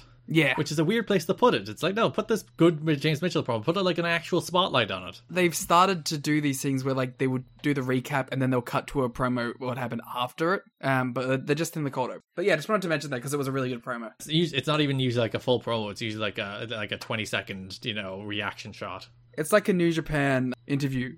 Everything is the Japan with you on this episode, isn't it? Well, only the good things. So James Mitchell being dragged into the arena by Raven, he's gonna hang him, but then he's ju- jumped by Vampiro and Slash, and he's put through a table before once again the Gathering arrive. Yeah, um, we're setting up a, a big match later on. Yeah, so uh, Raven was meant to face Slash on the show. Instead, the Gathering face Vampiro and Slash. And Erik Watts makes that change. Classic. So later in the show, Raven is backstage with the Gathering. And he's like, "Guys, I told you," and he's very patient. In fairness, he's not snapping on them. He's just like, "I told you, I want to do this myself." Uh, I like how they're very careful here to make Raven not come across as a dick about this. I do find it interesting how like Raven is, is is like being pretty nice about it. Like he's not like I told. He's not trying to dr- drop beat bleach down CM Punk's throat, I was gonna say the old Raven literally would have tried to murder one of them over this. but instead he's just like, "Guys, I told you this is a mission I have to go through by myself. Please leave me do this by myself." But also like, why? you know, just don't. He wants to take them out one by one. Real men accept help. Raven's not a real man.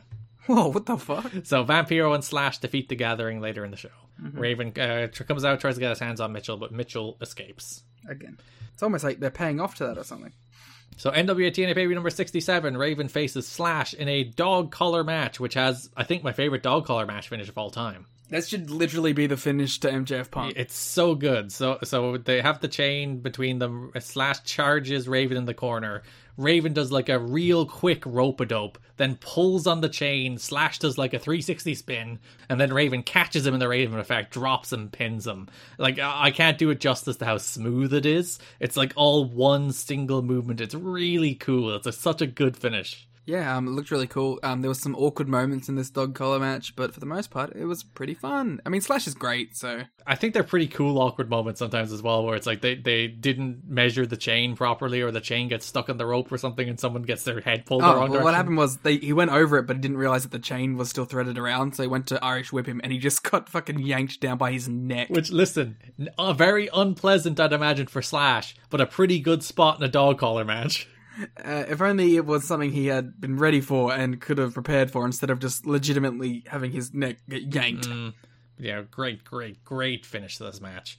After the match, he tried to hang Slash, Vampiro, and Mitchell save made the save. There's a brawl. Vampiro spat mist in Raven's face, but the Gathering ran out to help again, even though Raven told him not to, and Raven's mad because they turned to help. Grr. An angry man. So later in the show, the usual thing they do now, where Don West and Mike Tenay are running down the card for next week, Raven interrupts them to challenge Vampiro to a Dream Blood Gallows of Retribution match for next week. This is the most pretentious thing I've ever heard in my life. And like, it's a pretty simple story, or, or like the stipulation. The, the the match is there's there's dog collars hanging from each of the four ropes. You have to tie the dog collar around your opponent's uh, neck and and choke them and hang them for for the match to end. But yeah, the Dream Blood Gallows of Retribution.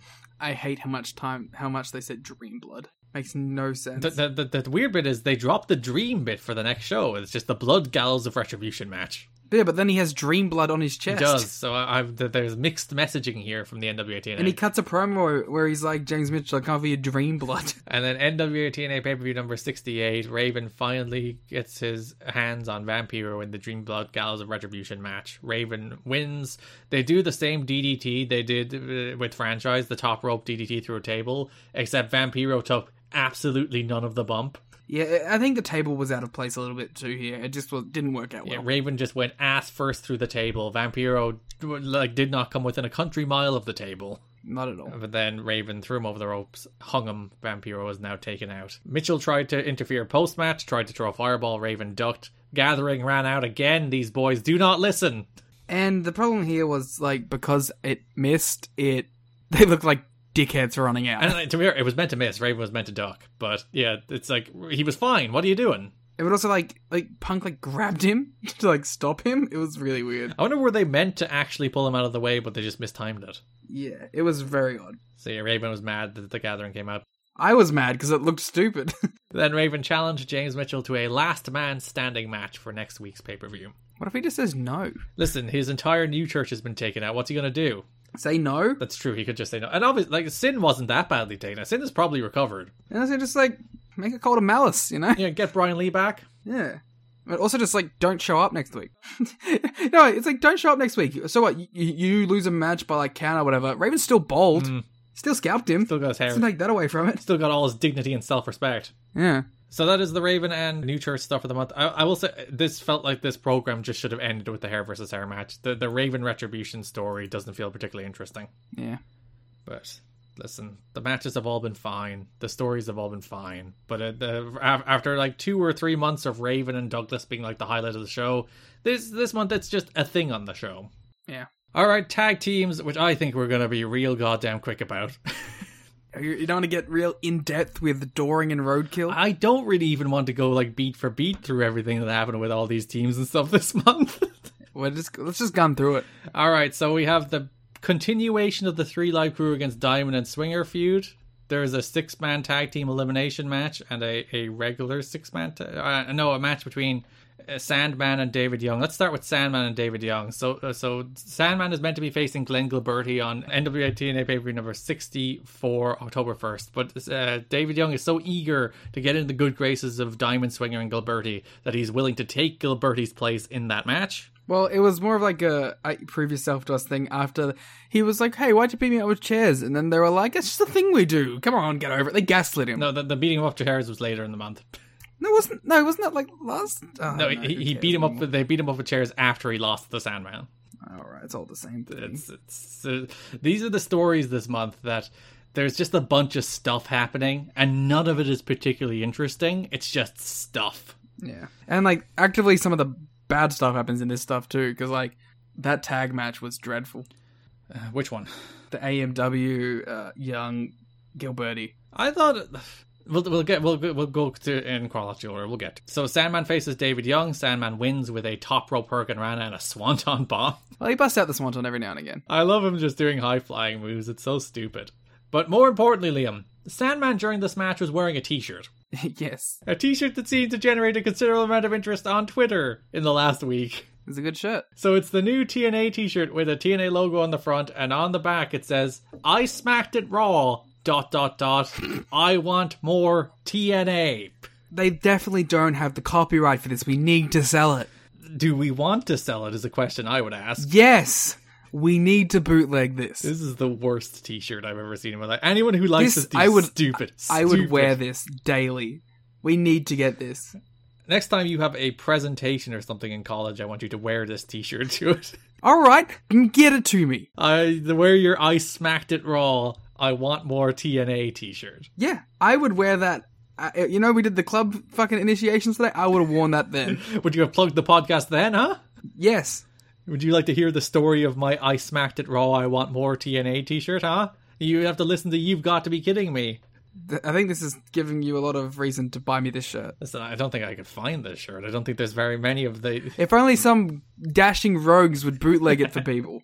So everybody could wear their I smacked it raw, I want more TNA t shirt. Come on. Tweet us if you want the I smacked it raw. I want it more TNA T-shirt from us. I would love to be in the TNA marketing department when they're like, I smacked it raw, SmackDown Raw. I smacked it. Is that what it's meant to be? I just thought it was a sex joke. Did you literally not put together the SmackDown and Raw part of it? I definitely did not. What the- I just thought it was. I just thought it was a neat sex joke. You know. You didn't put together the shot at WWE in there? Nope. Liam! Liam! I like it less now. Yeah! I thought it was just like I thought it was some cool sex stuff. No, you know. it's a really bad, dumb wordplay joke. I smacked it raw. I want it more. She'd be like, I smacked it down. I'm a clown. Why would you have it? I'm a clown. That that that doesn't put over TNA at all. Who are you, doink? Uh, keep move on. I smacked it raw. I want more TNA. Move I still cannot believe that you actually didn't understand the the, the shot at WWE wordplay in the T-shirt. I just thought it was a cool sex shirt. no, sex has been gone for a few months now. Another shirt we should be bootlegging. Uh, so after the match, uh, Diamond Swinger Gilbertti came out. They beat the shit out of David Young with the chair, and then Trio came in to save. Mm-hmm. Uh, following week, David Young was like, "Hey guys, what the hell? We you just beat the shit out of me with a chair." And they're like, "No," as he mentioned, "No, we do that to our friends. We we only beat people who we like. yeah. How high pitched can we get when we explain this?" Straight up, straight up gaslighting here. gaslighting poor David Young, trying to make them into a friend. Then we had a six man tag match Di- Gilbertti, Diamond, and Swinger against 3LK. It was elimination rules. Disco was your sole survivor. The match was a match. it was dull. So much of the, again, so much of the wrestling on these shows is just, it just exists. It's just there. The crowd's dead. They're just wrestling in front of a dead crowd. Nothing's happening. Yep. Uh, should we go to AMW Kid Cash and then pivot back? Because no, we'll go to Doring and and and Roadkill. Yeah. Well, um, do the AMW stuff as a part of the that abyss Cash and Abyss, yeah. cash stuff. So we have the debut of a new tag team. We've seen Danny Doring in TNA before, but he has brought his old ECW tag partner Roadkill to face Diamond and Swinger. Uh, ECW nostalgia runs. Yeah. I, I do like Gilbertti being like, these guys killed ECW, now they're coming here to try and kill TNA too. I liked him being like, I don't know who these guys are, and then I bet Swinger and Diamond don't know who they are either. Even though they wrestled in ECW and they were ECW tag champs. And today's like, what? You shut the fuck up. yeah, basically, he's like, he's like, you know, this is bullshit. so I learned recently that Gilbertti worked Dragon Gate Oh, or Toryumon rather, good for him. as I guess, I guess a part of the WCW deal. Mhm. and then apparently like shit on the show immediately after. Of course, he would not think Dragon Gate is good wrestling. yeah, it was just a little funny sidebar from um, Open the Voice Gate Mm. on the VOW network. Disco's Dream Run in Dragon Gate. He's one match. Should he wrestle? Where- oh, it's got so many names: Boogeyman, Disco with a Q, Disco Inferno with a Q, Di, uh, Glenn Gilbertti, Glenn Gilbertti with two N's, Brooklyn Stud, Slave, and Teaser. He works zero one. God, how, why, why did these companies book Disco? Uh, we're gonna we're gonna be checking that that out in a second, but let's find out what this Toryumon match was first. Disco Inferno, Latin Lover, and Magnum Tokyo defeated the Italian connection of Berlin oh Berlinetta boxer Condotti I can't do this Condotti Shuji and Pesca Pescatore Yagi. Aha, perfect. In six minutes at Absolutamente. Dream match. That was that the that was the I'm gonna find out the show now. Uh, yeah, that was the the Dragon Kid Darkness Dragon Mask versus Mask match. Ooh. Tremendous match. And then of course his zero one match was Kohei Sato, uh, Hoshikawa, Shinsuke Yamagasa, and uh, oh Sasaki based uh, against Aussie Beef, Boogeyman, Don Arakawa, and Saru the Man. I assume he was Boogeyman. Aussie beef is everything that happens when I say mean things to you on podcasts. Aussie Beef is a Japanese man. Still, don't you ruin my wordplay. Uh, but yes, uh, that is some good old Puro. The famous Puro featuring the Disco Inferno. Coming soon to the Patreon. That's our crossover with Open the Voice Gate. So yes, Doring and Roadkill made their debuts. They took out Diamond and Swinger. They beat them in a non-title match. Then the following week on NWA TNA pay number 67, they had a title match in which they lost. I thought Roadkill looked good, but otherwise these matches were unremarkable. Yeah, I mean, I don't even remember anything Doring did in any of these matches. And the only thing I remember about Roadkill is that he did the cool dive. Yeah, he did the double clothesline, which was rad. And then last show of the month, we had Ekmo and Fatu facing. Ekmo and Fatu is the same person. Siaki and, and Ekmo Fatu facing Danny Doring and Roadkill. Nice little match, perfectly fine. Ekmo and Siaki won. Woo! Yep, Ekmo and, and Siaki also had a match against Mad Mikey and Shark Boy, but I guess we'll talk about that when we get to Don Callis. yeah, um, Sharky kind of disappeared. Yeah, he was taking off the shows, even though they bought a bunch of Shark Boy masks to sell, and then Shark Boy wasn't on the shows for, for the rest of the month after October 1st. Bet those masks still sold though. Shell, yeah. I know that Vampiros had a couple masks in the crowd too. Hmm. They, uh, they really didn't play into the um, Halloween stuff enough on the last show, but there was a little bit of it. And you had Jim Duggan with a pumpkin. Yeah, that was the one like spot. You see, they already did Styles and Russo dressing as Freddy and Jason, so they, they blew their Halloween load a couple months ago. Yep. So, if we're doing AMW against Cash and Abyss later, that probably brings us to the X Division then, doesn't it? Ah, uh, yeah.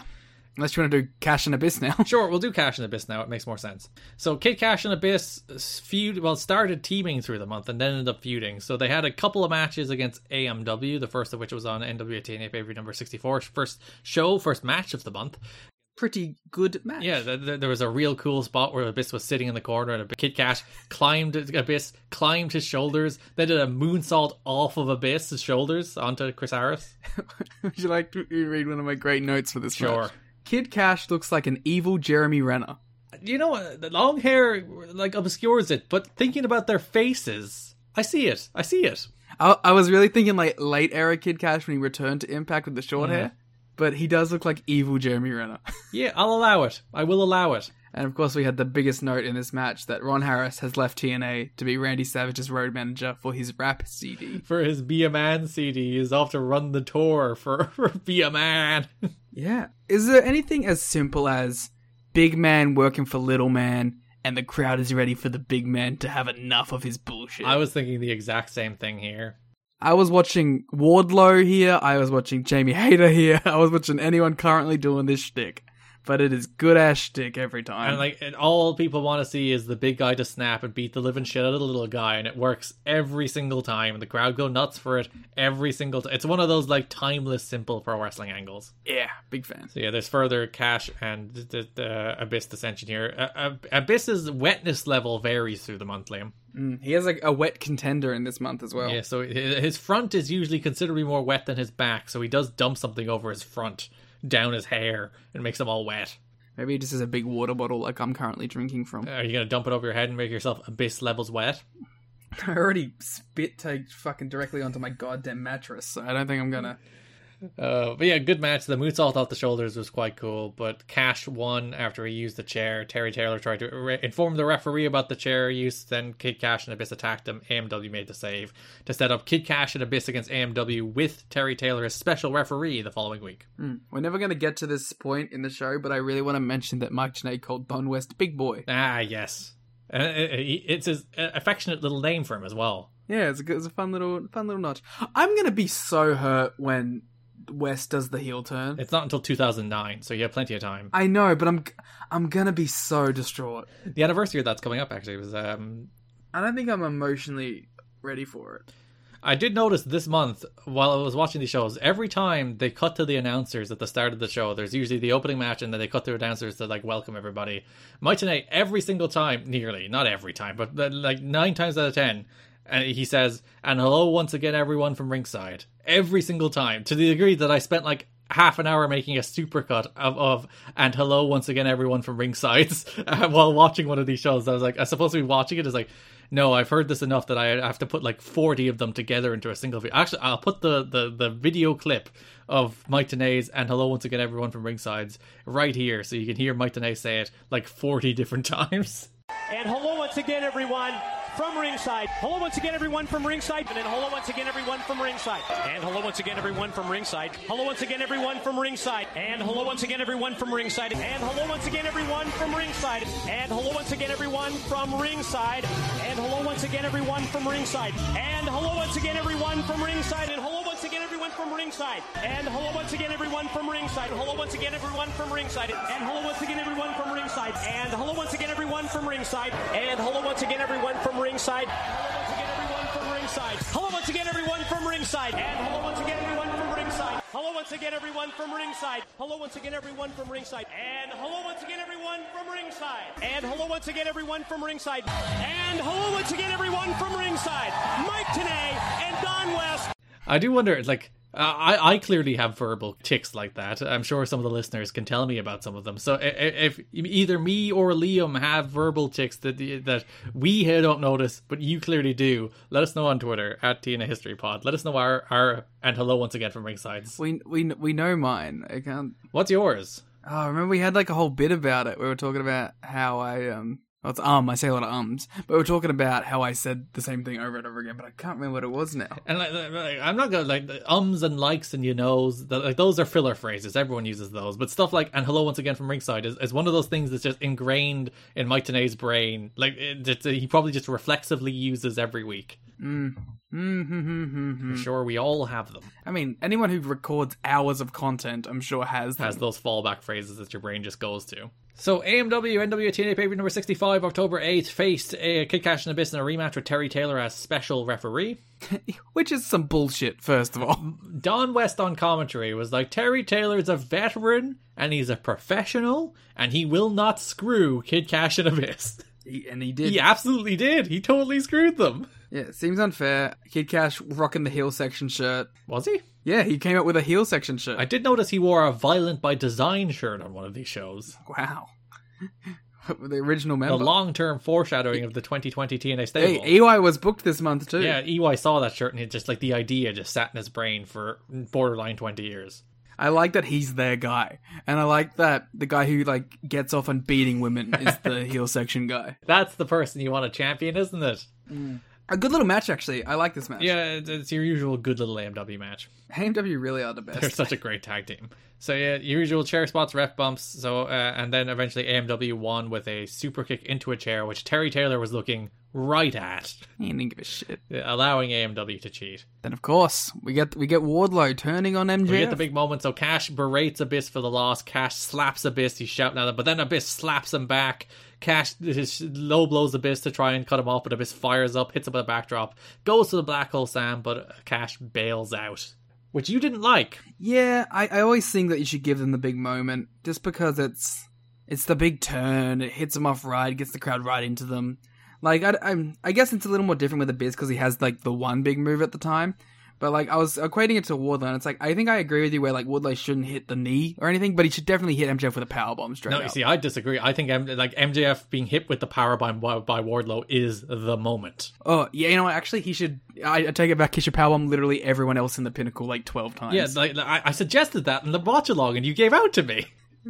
No, I think I in my head it, I just imagined him like taking them out, which isn't fun. But I think because his gimmick is specifically guy who hits a bunch of power bombs, he should definitely hit a bunch of power. Yeah, he bombs. should take out every single person in the pinnacle. He should power bomb them all, and then MJF should get away. And the moment is when he power bombs. Just like the moment here is when Abyss finally hits the black hole slam, which he doesn't do because like he gets the firing up, he hits him with the backdrop, he is running wild. And then the, the classic Abyss. a backdrop that almost went real bad. By the way. yeah, uh, like Cash nearly didn't rotate, so he basically went up and nearly came straight back down in a way that would have been very, very bad, but it, it more or less worked out. yeah. But um, thank God we got the turn. I'm excited for this Abyss singles run now. It, it's weird that he doesn't really go babyface after this, even though he's obviously the babyface in his feud with Cash. he goes babyface against Cash. So we have the first of two Kid Cash and Abyss matches for uh, for the month. NWA TNA pay per number sixty six, October fifteenth. We got Kid Cash facing Abyss. Uh, Abyss wins with a hole slam. I like the shock treatment. Oh. It's a great move. I, I understand why nobody does it because listen, you're dropping on your ass every night. It's gonna absolutely shatter your spine. you should only do it if, if you have a thick dumper. But especially a guy the size of Abyss, like dropping down on his ass with a guy on his shoulder, like that's so bad for you. yeah, that can't be good. Compressing your spine, compressing your ass, breaking your back. It's it's not a good move to do. This is the the the the night where Kid Cash delivered the line in a backstage promo. I not only beat women, I beat legends. Yeah. I mean, at least like it's comedic now again, I guess. Mm-hmm. So like at least like when it's so comedic and over the top, like it's it's at least you can play it off as like this heel shtick. It's when like it got real that it made me uncomfortable. Yeah, when he's just silly and overly bragging about beating women, it's fine. He's a silly little man now. Mm. So I, it's not like, but when like he's physically abusing a woman on the stage until she bleeds, uh, it's a little much. I know from backstage, Kid Cash and Abyss had a minor altercation in the TNA locker room following their match. After the match, Tia Cash complained to TNA officials that Ab- Abyss had worked rough with him. Abyss took exception to Cash's claims and confronted him in the shower area. One wrestler described Cash's response. Cash went into his "I've been in his the business for years and I'm not afraid of you, so bring it on" routine. Cash, who has a reputation for being a, a hothead, probably hasn't done himself any favors with Dutch Mantell. I mean, Cash is heck, he, he kind of has earned the right to be like, hey man, keep it a little light. You know what I mean? Uh, like Abyss isn't like a rube. Like Abyss is, I think, a, like a four or five year pro at this stage as well, though. So he's not like a rookie green guy. So I, I would understand Abyss taking exception, but also Abyss is cooler than Kid Cash, so I take Abyss's side. I just mean like uh, you know, if a, if you have a problem, you can bring it up. Nah, I should, should work stiffer with them next time. yeah, I do like the response to this from the booking perspective is yeah, let's put him in a, a hardcore match. Let's give him a chair and let him sort out how fucking how soft they're gonna be. One of them has to bleed. Following week, October 22nd, uh, Kid Cash defeats Sanjay Dutt. Kid Cash beats up Sanjay after the match. Abyss makes the save. Sanjay like crawls up on Abyss, being like, "Hey, thanks," but then he gets black hole slammed by Abyss. Yeah. But debuting Sanjay, we'll talk about that more in a second. No, he debuted in the But tag. that's what I mean. We're mentioning him here. That that that, that this is the first that we are mentioning Sanjay, but we'll talk about uh, Sanjay's actually debut, actual debut in a minute. Mm. And then last show of the month, we had a steel chair on a pole first blood match between Abyss and Kid Cash. I enjoyed this. It was it was good for what it was. It went a little long. I mostly liked it because of the post match angle. I think. Yeah, this is where Kid Cash had his Violent by Design t-shirt. There was a double rotation Black Hole Slam in here. It wasn't like a, a real good one, but it was still a double rotation Black Hole Slam, so I, I can't give out. So the, the finish was Abyss was kicking Cash's ass, but uh, had the chair propped up in the corner. Cash sent Abyss into the chair. Abyss got back in the ring, continued to kick ass, but then the referee noticed that the, that shot into the chair caused Abyss to bleed. So Cash won the first blood match. Abyss, this is actually some like long term TNA storytelling here, Liam. Mm-hmm. Abyss went absolutely nuts at the sight of his own blood, kicked ass, destroyed security, wanted to, to, uh, kick some more of Kid Cash's ass. Lore. It is like legitimate TNA Abyss lore. Abyss has all the lore. If you flash forward all the way to 2014 TNA, the Joseph Park story is that every time he bleeds, he turns back into Abyss. How does he turn into his brother? makes no sense. They're, they're the same person, Liam. Learn your TNA canon. so there is your Abyss and Kid Cash stuff. AMW are also like flirting around the Diamond and Swinger stuff still. They have a match at the end of the month against Glenn Gilbertti and David Young. You apparently hate this match. yeah, it was bad. I will say this was the match where it's like AMW shouldn't. I'm going to criticize AMW. It's going to feel so bad. AMW shouldn't be doing. I, I like this match. I didn't hate it as much as you did, but I will say that the, I, I reached the point where it's like AMW do their formula match for every match. Where they do the ref bumps, they do the interference spots, they do the like foreign object. And like, you shouldn't be doing that for every match. You shouldn't be doing that for a basic ass tag match against Glenn Gilbertti and David Young. I'm fine for your like big blow offs. I'm fine for your matches against the New Church or your matches against Triple X to have that. But when you're having like a bog standard TV match against David Young and Glenn Gilbertti, and they also we, we should mention the Naturals debut this month as well. MW wrestled the Naturals, Andy Douglas and Chase Stevens as well this month. So like those two matches, they do the full AMW formula. It's like no, just go out and have a normal little tag match. I just want to give a, a quick shout out here. You just reminded me. FTR straight up doing an AMW Formula tag match with Punk and Mox. Like like down to the ref bumps, everything I mentioned, the ref bumps, the interference, the foreign objects, the kicking out of the interference. That was the most AMW ass uh, tag match I've seen in a very long time. well, and you know, you, you know the move. Well, they did an actual death sentence, but that's uh, is it a Rock and Roll Express move or a Midnight Express? Midnight Express move? They did the yeah, in that in that match, it was a goddamn AMW. yeah, the way that match was structured. They were doing a death sentence. They were doing, they were doing nothing else. Yeah, I just I remember like watching it and like being like like me and you just being like, holy shit, they're working an AMW tag match here. No, I said it to you, and you, then you were like, "Oh, Mister, uh, everything is NWA TNA related," and then you just in brackets, "You're not wrong." yeah, I was like, uh, you're 100 percent right, but I you know I gotta give out you constantly comparing things to NWA TNA.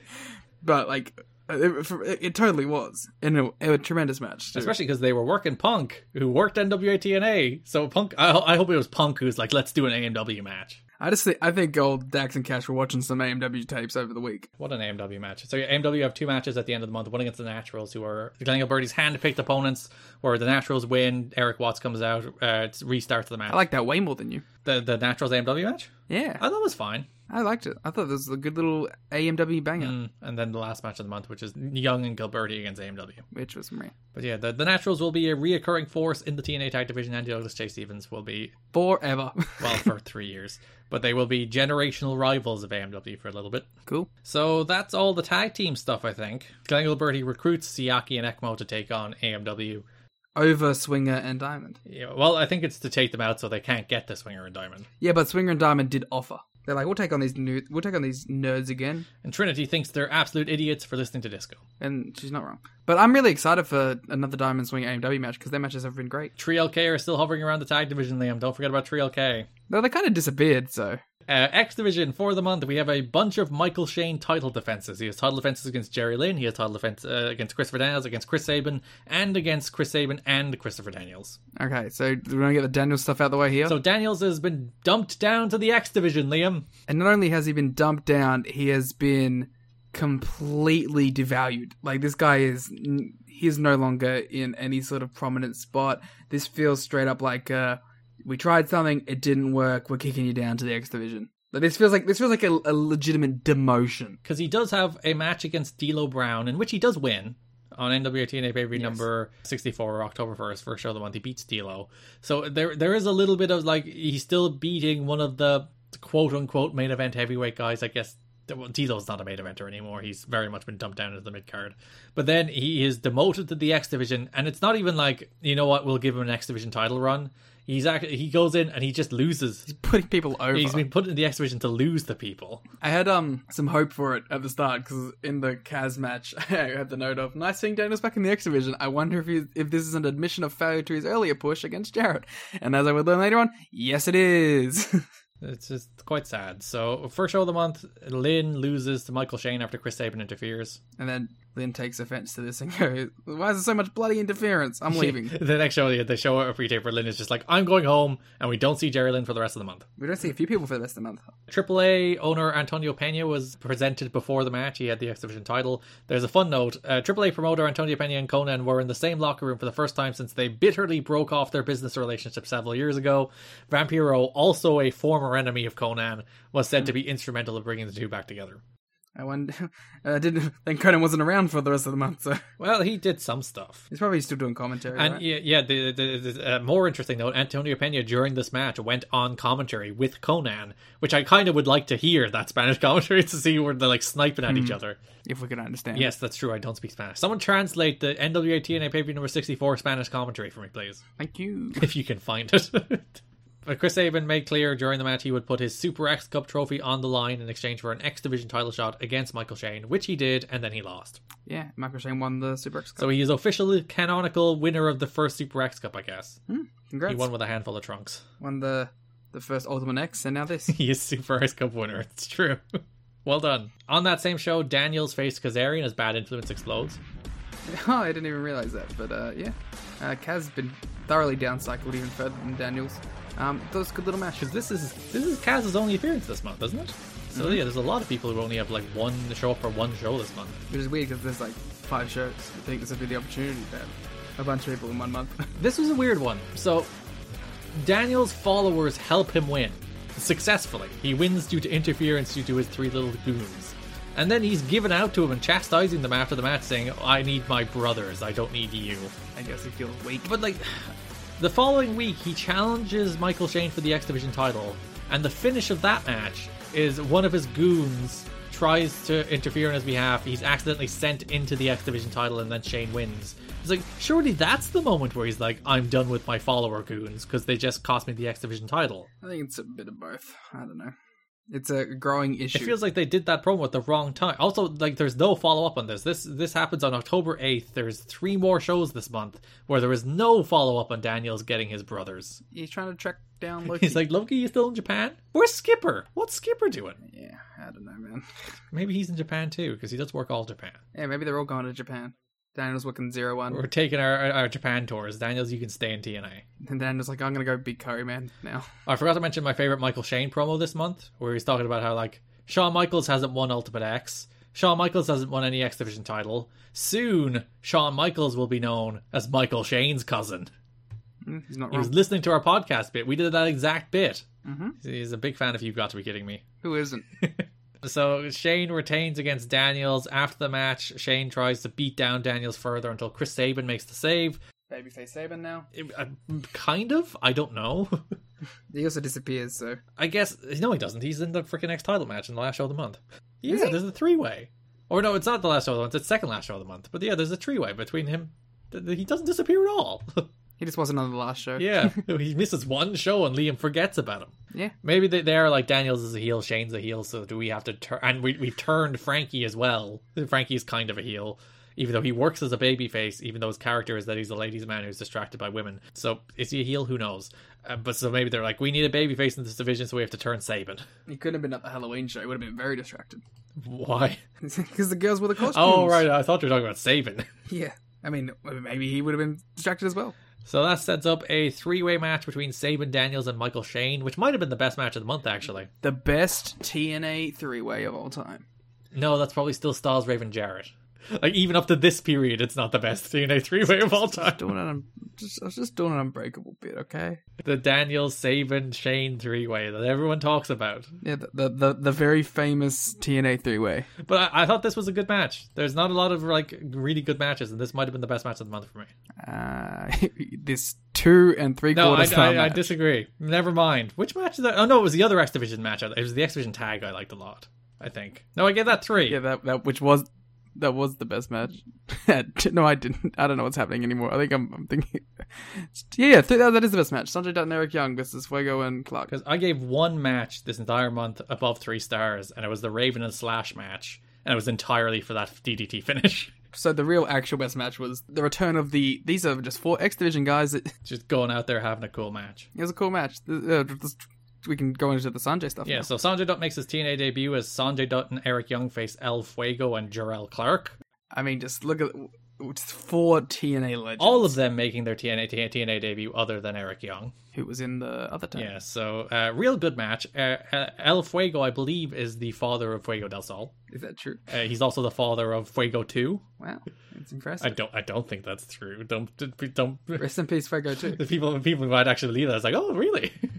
Is good to see this X Division introduction style match again. They're great. Young did his double DVD, Mm-hmm. which is really cool. And I, I gotta admit, EY already feels TV ready. yeah, he's a, he's a guy who has just that, that natural charisma, doesn't he? Yeah, he's ready to be on television at this point, Jerrelle Clark gets a cool 630. as he's known to do. He is Mr. 630. It is his name. So I don't have much to talk about Sanjay in this match or the next match, but I have a lot to say about Sanjay in the last match of the month. So yeah, Sa- Sanjay, I I did like that. Mike Tenay and Don West made a point on commentary to say that like most people that start in TNA get like a, a tryout and explosion and then work their way up. It's like no, this guy came straight down to the pay per view because we're, we're so impressed with him. Similar uh, way of being put over to like how Kaz and Sabin were. Yeah, so that match was uh, October fifteenth. So you had two more Sanjay Dutt matches. We've already talked about one of them. He was a face Kid Cash, and uh, I'm, I'm almost disappointed that he was just playing the role of X Division jobber against Cash so quickly. But then he faced Michael Shane in a match that Shane's advisor told him to make non-title. Yeah. Okay, so I just want to talk about this match real quick. Sanjay got like seventy five percent of the offense here. Mm-hmm. He was. This was a showcase for Sanjay Dutt. And rightfully so. Uh, yeah, and he was really good here, really impressive. Did a lot, of really impressive flips, flippity flaps. Michael Shane just kind of caught him at the end and won. But yeah, the match itself, not that much to note about. But I just thought it was interesting that this was like, hey, Sanjay Dutt showcase against the ex champion. Yeah, and Michael Shane has come up with this elaborate concoction to crown a new contender, which they went through. It, it happens over November, so we'll talk about it then. I am so confused by it. So. there's like a tournament and there's eliminations and it ends in the three way and one person goes through to the final. I I don't know. There was a bunch of rules. I didn't really I didn't even include it in the notes because I didn't want to talk about it because it doesn't happen till November. so yeah, a, a pretty middle of the road X Division month with a couple of good matches, but nothing special. True. And then best of the rest, we have Don Callis. I think the only thing left really we have is Don Callis. Yeah, we already talked about. D- we got we got um and because the Don Callis will talk we'll talk about Piper as well. Yeah, the Don Callis stuff kind of intersects with all the other stories of the month. So Don Callis is trying to boot out everybody he doesn't like, even though the Sandman shows up again, so he's kind of failed. But he he showed up to get a win and leave. So So Kid Cash and Mad Mikey face Ekmo and Sonny Siaki on the first show of the month. D'Lo Brown interrupts their backstage promo, politely apologizes for interrupting their backstage promo, unlike some AEW talent who constantly interrupt people's inter- interviews without offering some kind of apology. clearly they have more confidence than D'Lo. So yeah, D'Lo's like, I have your back against Ekmo and Siaki because I've had these this beef with Ekmo and Siaki for a few weeks now. Yeah, they tried to kill me that one time. They did. They held a funeral for me. How rude. So Don Callis comes up, interfere, interrupts, and is like, "Hey, D'Lo, Interferes. D'Lo, if you do, if you interfere, I'll boot you out of the building forever. You're not to interfere in that match." He's like, oh yeah, I'll show you. So D'Lo had the match against Daniels, which was Daniels won after interference from the red shirts. A lot of red shirts on these shows. There is a lot of red shirts on these shows. Like ah, and like th- th- I will say, there, there so this sh- the, these first two shows are extremely flat. The first two shows of the month, but like when you book a show and you're like, all right, we'll do Daniels and D'Lo. I think in your head at least you can justifiably think that match is going to be better than it turned out to be. yeah. But it just it's just everything on these shows felt super flat. Particularly the fir- again the first two shows of the month, the crowd were just stone dead. Did not care. Me too. to be honest. So when you get this D'Lo and, and Daniels match, which on theory two good wrestlers, it's just it's just a flat match. Yeah. So Siaki and Ekmo defeated Shark Boy and Mikey with a real cool like press slam cutter. Yeah. It's a cool tag finish where where Ekmo took him up in a, in a press slam and Siaki like cuttered him down. It's a cool move. It was really funny that this happened like immediately after the health insurance talk. oh God, yeah. Well, well, let's finish this and we'll get to that. to be fair, the health insurance stuff really happened over like two shows anyway. Mm. So after after Sharky and uh, Mikey did in this match, they hit a, d- a double drop kick and then they did a double stereo big wiggle, which I popped for. Yeah, he did not leave the building. D'Lo he came in. He's like, "I will save you." Yeah. Callis, horrible misuse of power. it's, just, it's just inappropriate. So yeah, D'Lo tries to save, he gets booted by the red shirts. As is the theme of the month. So there's a reoccurring story this month, Liam, where mm. Erik Watts confronts Don Callis during a pre-tape, and he talks about how Rick Santel hurt his shoulder in a match in TNA, and TNA should pay for his health insurance, or at least pay his medical costs. True. Erik Watts, man of the people, of course, Yes. Erik Watts, noted socialist, and Don Callis just absolutely ridicules this idea. which is very funny. I, I funny's a word. Uh, he's like, I mean, it's objectively funny in like that morbid way. I, I, I literally cannot believe, like, I am stunned that there is a story on this wrestling show about how one of the authority figures is trying to deny people health insurance in wrestling. He's like, we can't offer health insurance. Look at the bottom line. It's ridiculous to even suggest that we'd offer health insurance. it's the most ridiculous thing that Don Callis has ever heard in his life. And you know what? It's the most ridiculous thing that Don West has ever heard in his life too. Yeah, Don West really good. Like he's full on. The, if you can't stand the heat, get out of the kitchen. Uh, they know what they're getting themselves into. It's like Don. it's fucked up. Why are you supporting the other Don? Yeah, this is um bad news. And then uh, Don Callis turns it around. He's like, well, "Why don't you pay for it?" I think Erik Watts is like, "Oh, "I don't have a spare three million dollars lying around. Do you know our medical system?" Also, very importantly, of course, Liam, Erik Watts is only in charge of the wrestling. He's not in charge of the business. But it's, but it's also like, if you cared about it, why don't you pay for But it? it's not Erik Watts' responsibility. It's, in theory, it's TNA's. I think um the funny thing, well, that's the, yeah, that's the heat, Garrett. that that is the storyline. Yes, It's a word for it. Added extra heat here. Don Callis is from Canada. That's true, where they do have socialized medicine. so he can say all that he wants and then go to Canada and get his shit fixed. It must be mentioned that Siaki and Ekmo against Shark Boy and Mad Mikey match is Mad Mikey's final TNA match. That's surprising. Well, he would pass away in November. oh, that's less surprising. So, uh, yeah, I, I enjoyed what what little of him we saw in TNA. I, I thought he was a good addition to the show. I, I thought he would have stuck around. Like, obviously, there's a reason, but you know, I thought um if that hadn't have happened, we would have been uh would have kept Mad Mikey around for a long, long time. Mm. Bit of a a morbid jump from the health insurance bit. Well, th- th- there's the Piper interview on this show as well, where he does, Let's just get the Piper shit out of the way, man. where Piper does actually talk about. It. He has the second sit down interview at Mike Tenay on the show, where he does actually talk about how uh, how many wrestlers would have died if if wrestling companies offered health insurance. And again, it's like you're really going there. Wouldn't have died. yeah. Yeah, uh, it's it's it's insane that this is a thing that ever aired. Mm. Still, like, not wrong. you know, pay for your wrestlers when they're hurt. This is clearly a story they wanted to. Tell. It's not just Piper doing some wacky Piper thing because it- It's a story they want to tell for about two weeks, and they go, "This is fucking insane," and they stop telling the well, story. that's TNA for you though. yeah, but like, I think even they were like, yeah, "What the fuck are we doing?" Here? Yeah, so yeah, this this Piper interview is the usual Piper. In, it, like he's completely incoherent. No, you have no idea what he's saying. Mike Tenay is like kind of mean to him. I think I don't know. This whole Piper thing was, what the fuck was any of this? Why did he even come back? This was three weeks of this. Like Tenay is like, so you got dumped by WWE, you're getting dumped by TNA. Why don't you just quit wrestling? And he's like, "Yeah, all right."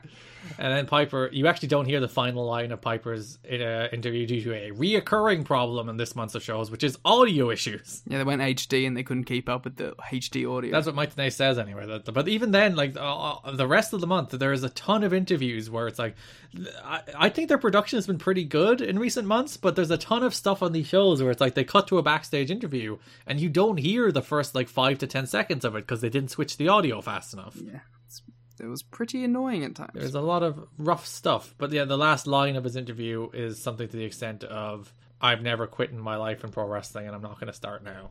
and then we've never seen ever again. No, we do get more Piper. I know, I know he's back. And even when Russo's taken out by Jarrett, there's a story. Scott Hudson is talking to Don Callis in an interview where he's like, "Hey, J- Russo's gone now. Does that mean Piper can come back?" And he's like, "You've been getting your info from Watts, haven't you?" he should have been like paid for Vince Russo's medical expenses. He will be okay. that would have been the heat, brother. yeah. So we get a bunch of red shirt security stuff. October 8th, red shirts face Chris Vaughn and D'Lo Brown. Um, th- this is when we get Kevin Northcutt, uh, wet contender. Oh, is he? How wet is he? He is insanely wet here. He is straight up abyss levels wet. Are, are Kevin Northcutt and and and Abyss? Did you call him Kevin Wetcut a second ago? I didn't, but I'm going to now. Kevin Wetcut. He did absolutely murder Chris Vaughn with the J Driller. So uh, the best thing that came out of this, I was like, man, it's a real shame they never got Chris Vaughn over Mm. because he felt like he could have been a legitimate homegrown guy. And I'm not sure is he good, but he has that like underdog potential, doesn't he? But it's like he can give it a shot, you know. I think he's like he's young. He's he can do the flips. He can do the bumps. He get it's like the Northcutt. He absolutely kills him with the JJ. he like absolutely destroys the man. It's like, oh no, he's dead. To, to the point where Erik Watts is like, you dropped him on, his head, man. What the fuck? yeah, and he's like, we need to get medical treatment for him too. And then we get um on uh, the next show a Liam Dream match. I will say, it is exceedingly rare that I will say that Erik Watts is the best wrestler in a match. But here we are, Kevin Northcutt versus Erik Watts. Banged. This match was tremendous. Was it? An old time great TNA match. Well, I mean, I mean, what is there not to like about this? I mean, the, except the result. That's the one thing. Well, uh, and the post match saw a, a big return as well. Yeah, your favorite wrestler came back. Don Harris. Oh no, no, that's not the return I was talking about. I was talking about Goldilocks. That's what you were talking about. The big return that you were really I excited was for. talking about Goldilocks.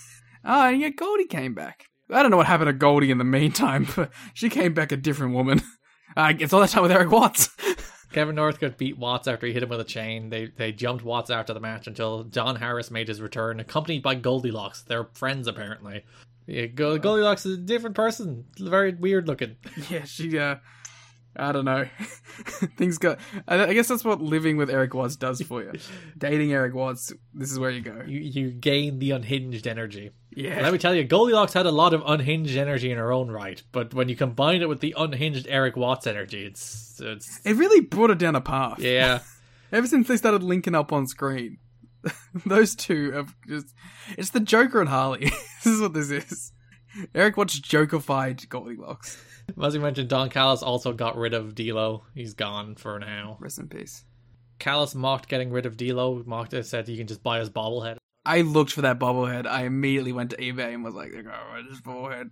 Another thing we should sell. I'm sure Dilo won't care. D'Lo won't care about his intellectual property. It's fine. I was gonna say like I, you know the, the shirts I think we can get away with. I don't know if we can put someone's image on something and be like, here. And uh, last show of the month, we had a tag match. Don Harris and Erik Watts faced the Red Shirt Security. Yeah, yeah. We got, like they also all came out and did a big schmuzz in the AMW Naturals match. Mm. Oh yeah, and Watts restarted the match. Yeah. Yeah, I, I don't mind these little tags though because they they're short normally and there's just big dudes beating up little dudes. Oh, you're a big fan of the Don Harris tag match, are you? Um, he was kind of good in it. Wow! wow! Listen, I don't mean to step on uh, your love of Don Harris, but he was he had a good match. A never-ending reminder that before Liam spent like 14 episodes calling me a Nazi, the quote. The, the Harris Bros are pretty good if they weren't Nazis. Came out of Liam Jones's mouth, and then he turned it around on me. Yeah, because I don't like the fact that they're Nazis, ah, unlike ah. you, who loves the fact that they're Nazis. Hate you. Like that for me, that's a negative, Garrett. I don't think you get the like the the thing here. It's like that's a positive for you, but a negative for me. Hate you. You tried to come at me, all right? Yeah, This is, this is podcast bullying. It's very upsetting. I'm glad you didn't get your pizza. I'm glad your pizza went cold on our last episode. oh, it was still good. So I'm, fuck you. I'm happy you choked on it. Well, that, that that one's fair. I am happy that this podcast recording has gone long enough that you're getting less sleep before work. Yeah, th- that is legitimately upsetting me. Well, we're nearly done.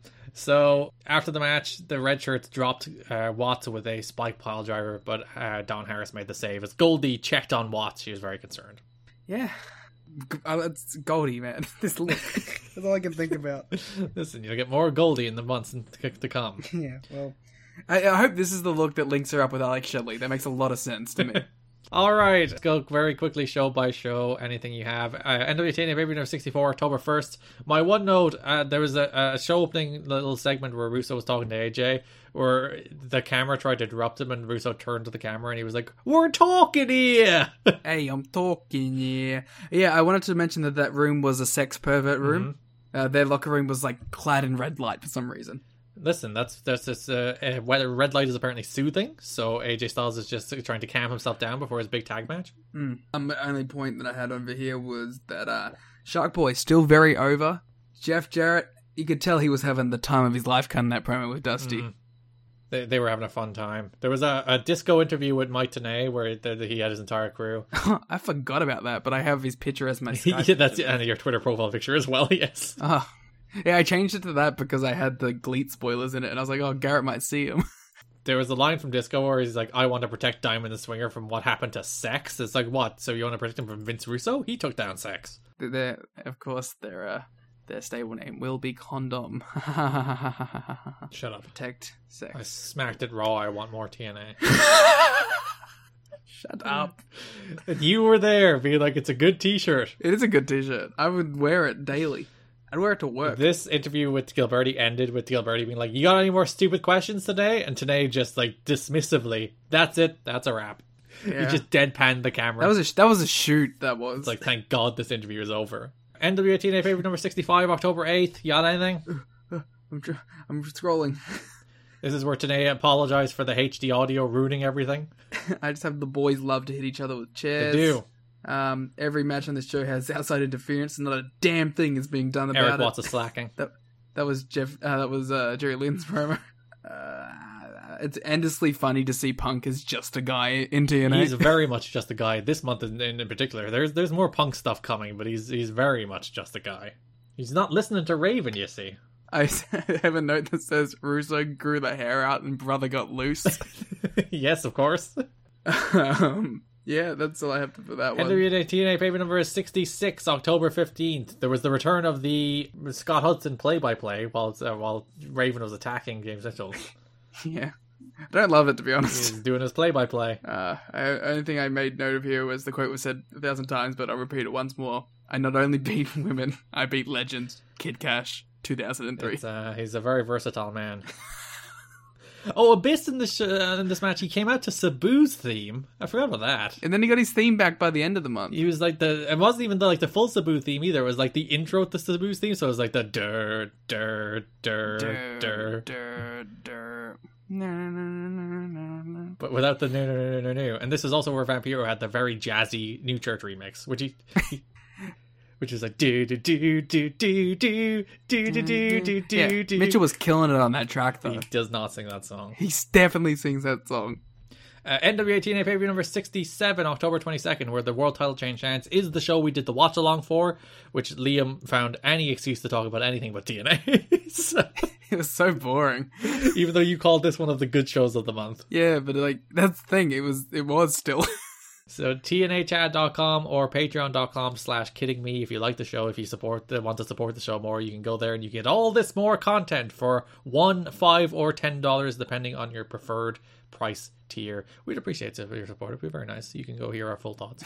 yeah, so I can buy a new mic. Yeah, so Liam can stop giving out to me, and I would I have to I get I can save like an hour editing this show every week. Mm-hmm. So you- actually, you know, buy me an air conditioner instead, so I can. Keep, so there won't be crickets. Hey, the crickets are better than the mic problem. Fair enough. Jimmy Hart came out and said that Hulk Hogan is coming to TNA because he was very impressed by the young talent. Yeah, I, that made me really excited for Hulk Hogan AJ Styles. What what young talent in TNA do you think uh, Hulk Hogan likes? Um, Don Harris. You and Hogan, favorite wrestler. Swiftly moving on, NWA TNA Baby number 68, last show of the month, October 29th. Glenn Gilbertti, we didn't mention, he's doing this new shtick where he has a tennis racket. He's doing a Cornette shtick. Yeah, he's gonna fight Cornette. I hope. Because he's not like, I'm not any old school wrestling manager, but then starts coming out with a tennis racket because that's the heat, I guess. That's funny. Is he gonna like fight Cornette? Is that the gimmick here? Oh, well, Cornette doesn't show up till 2006, so no. Ah, I was gonna say it would make sense. You know, they're all the New York guys Mm. fight Southern guys. It's fun. That's that's what TNA was founded on, baby. Literally. Tradition versus new school. What was it? What was the word? No, what? Not what I meant at all. But TNA was founded on the whole tr- tradition versus. I meant like North versus South because I was doing a joke about the Jarretts and Russo and having their backstage heat. It was a very nuanced joke that you didn't get. It went over my head. It's fine. You got anything else? No, yeah, no. Cool. So yeah, that's October 2003. A real dull, boring, just tired month where very little happens, and it's all about Hulk Hogan, and then Hulk Hogan Over- doesn't up. Ten hours of content. Oh god, yeah, it's five shows, ten hours of pay per view, and not a single match above three stars except for one because it had a cool finish. And uh, no, that tag match was worth it. I'm going to give EY his flowers, unlike you, who hates I'm a big EY fan. You leave me alone. Appar- Apparently not. So yeah, that's October 2003. We'll be back in two weeks for November 2003. We'll be back in one week, uh, well, this weekend for or the Patreon show covering Ring Ka King. So that that's on patreon.com slash kidding or teenagechat.com. As mentioned, the watch along for NWA TNA pay per view number 67 with the Jarrett and Styles world title change is also on Patreon now for your listening pleasure. If you would like that, if you'd like to read along with the show notes, there's always a few notes we don't actually cover and stuff like that. So there's always a, a, few, a couple more details. Oh, we, we should mention um the October 22nd show was dedicated to Road Warrior Hawk and Stu Hart, both both of whom passed away that week. So uh, all those notes and more in the show notes for you on the one dollar tier on Patreon, patreon.com slash kidding me, tnachad.com. You can follow us on Twitter at TNA3pod. You can follow me on Twitter at Garrett Kidney. You can follow Liam on Twitter at the Gleet Muta. Liam definitely desperately wants to go to bed because he has to work in the morning. I have to get up soon. Thanks for listening and bye bye. Uh, do the damn thing. Destroy the opposition.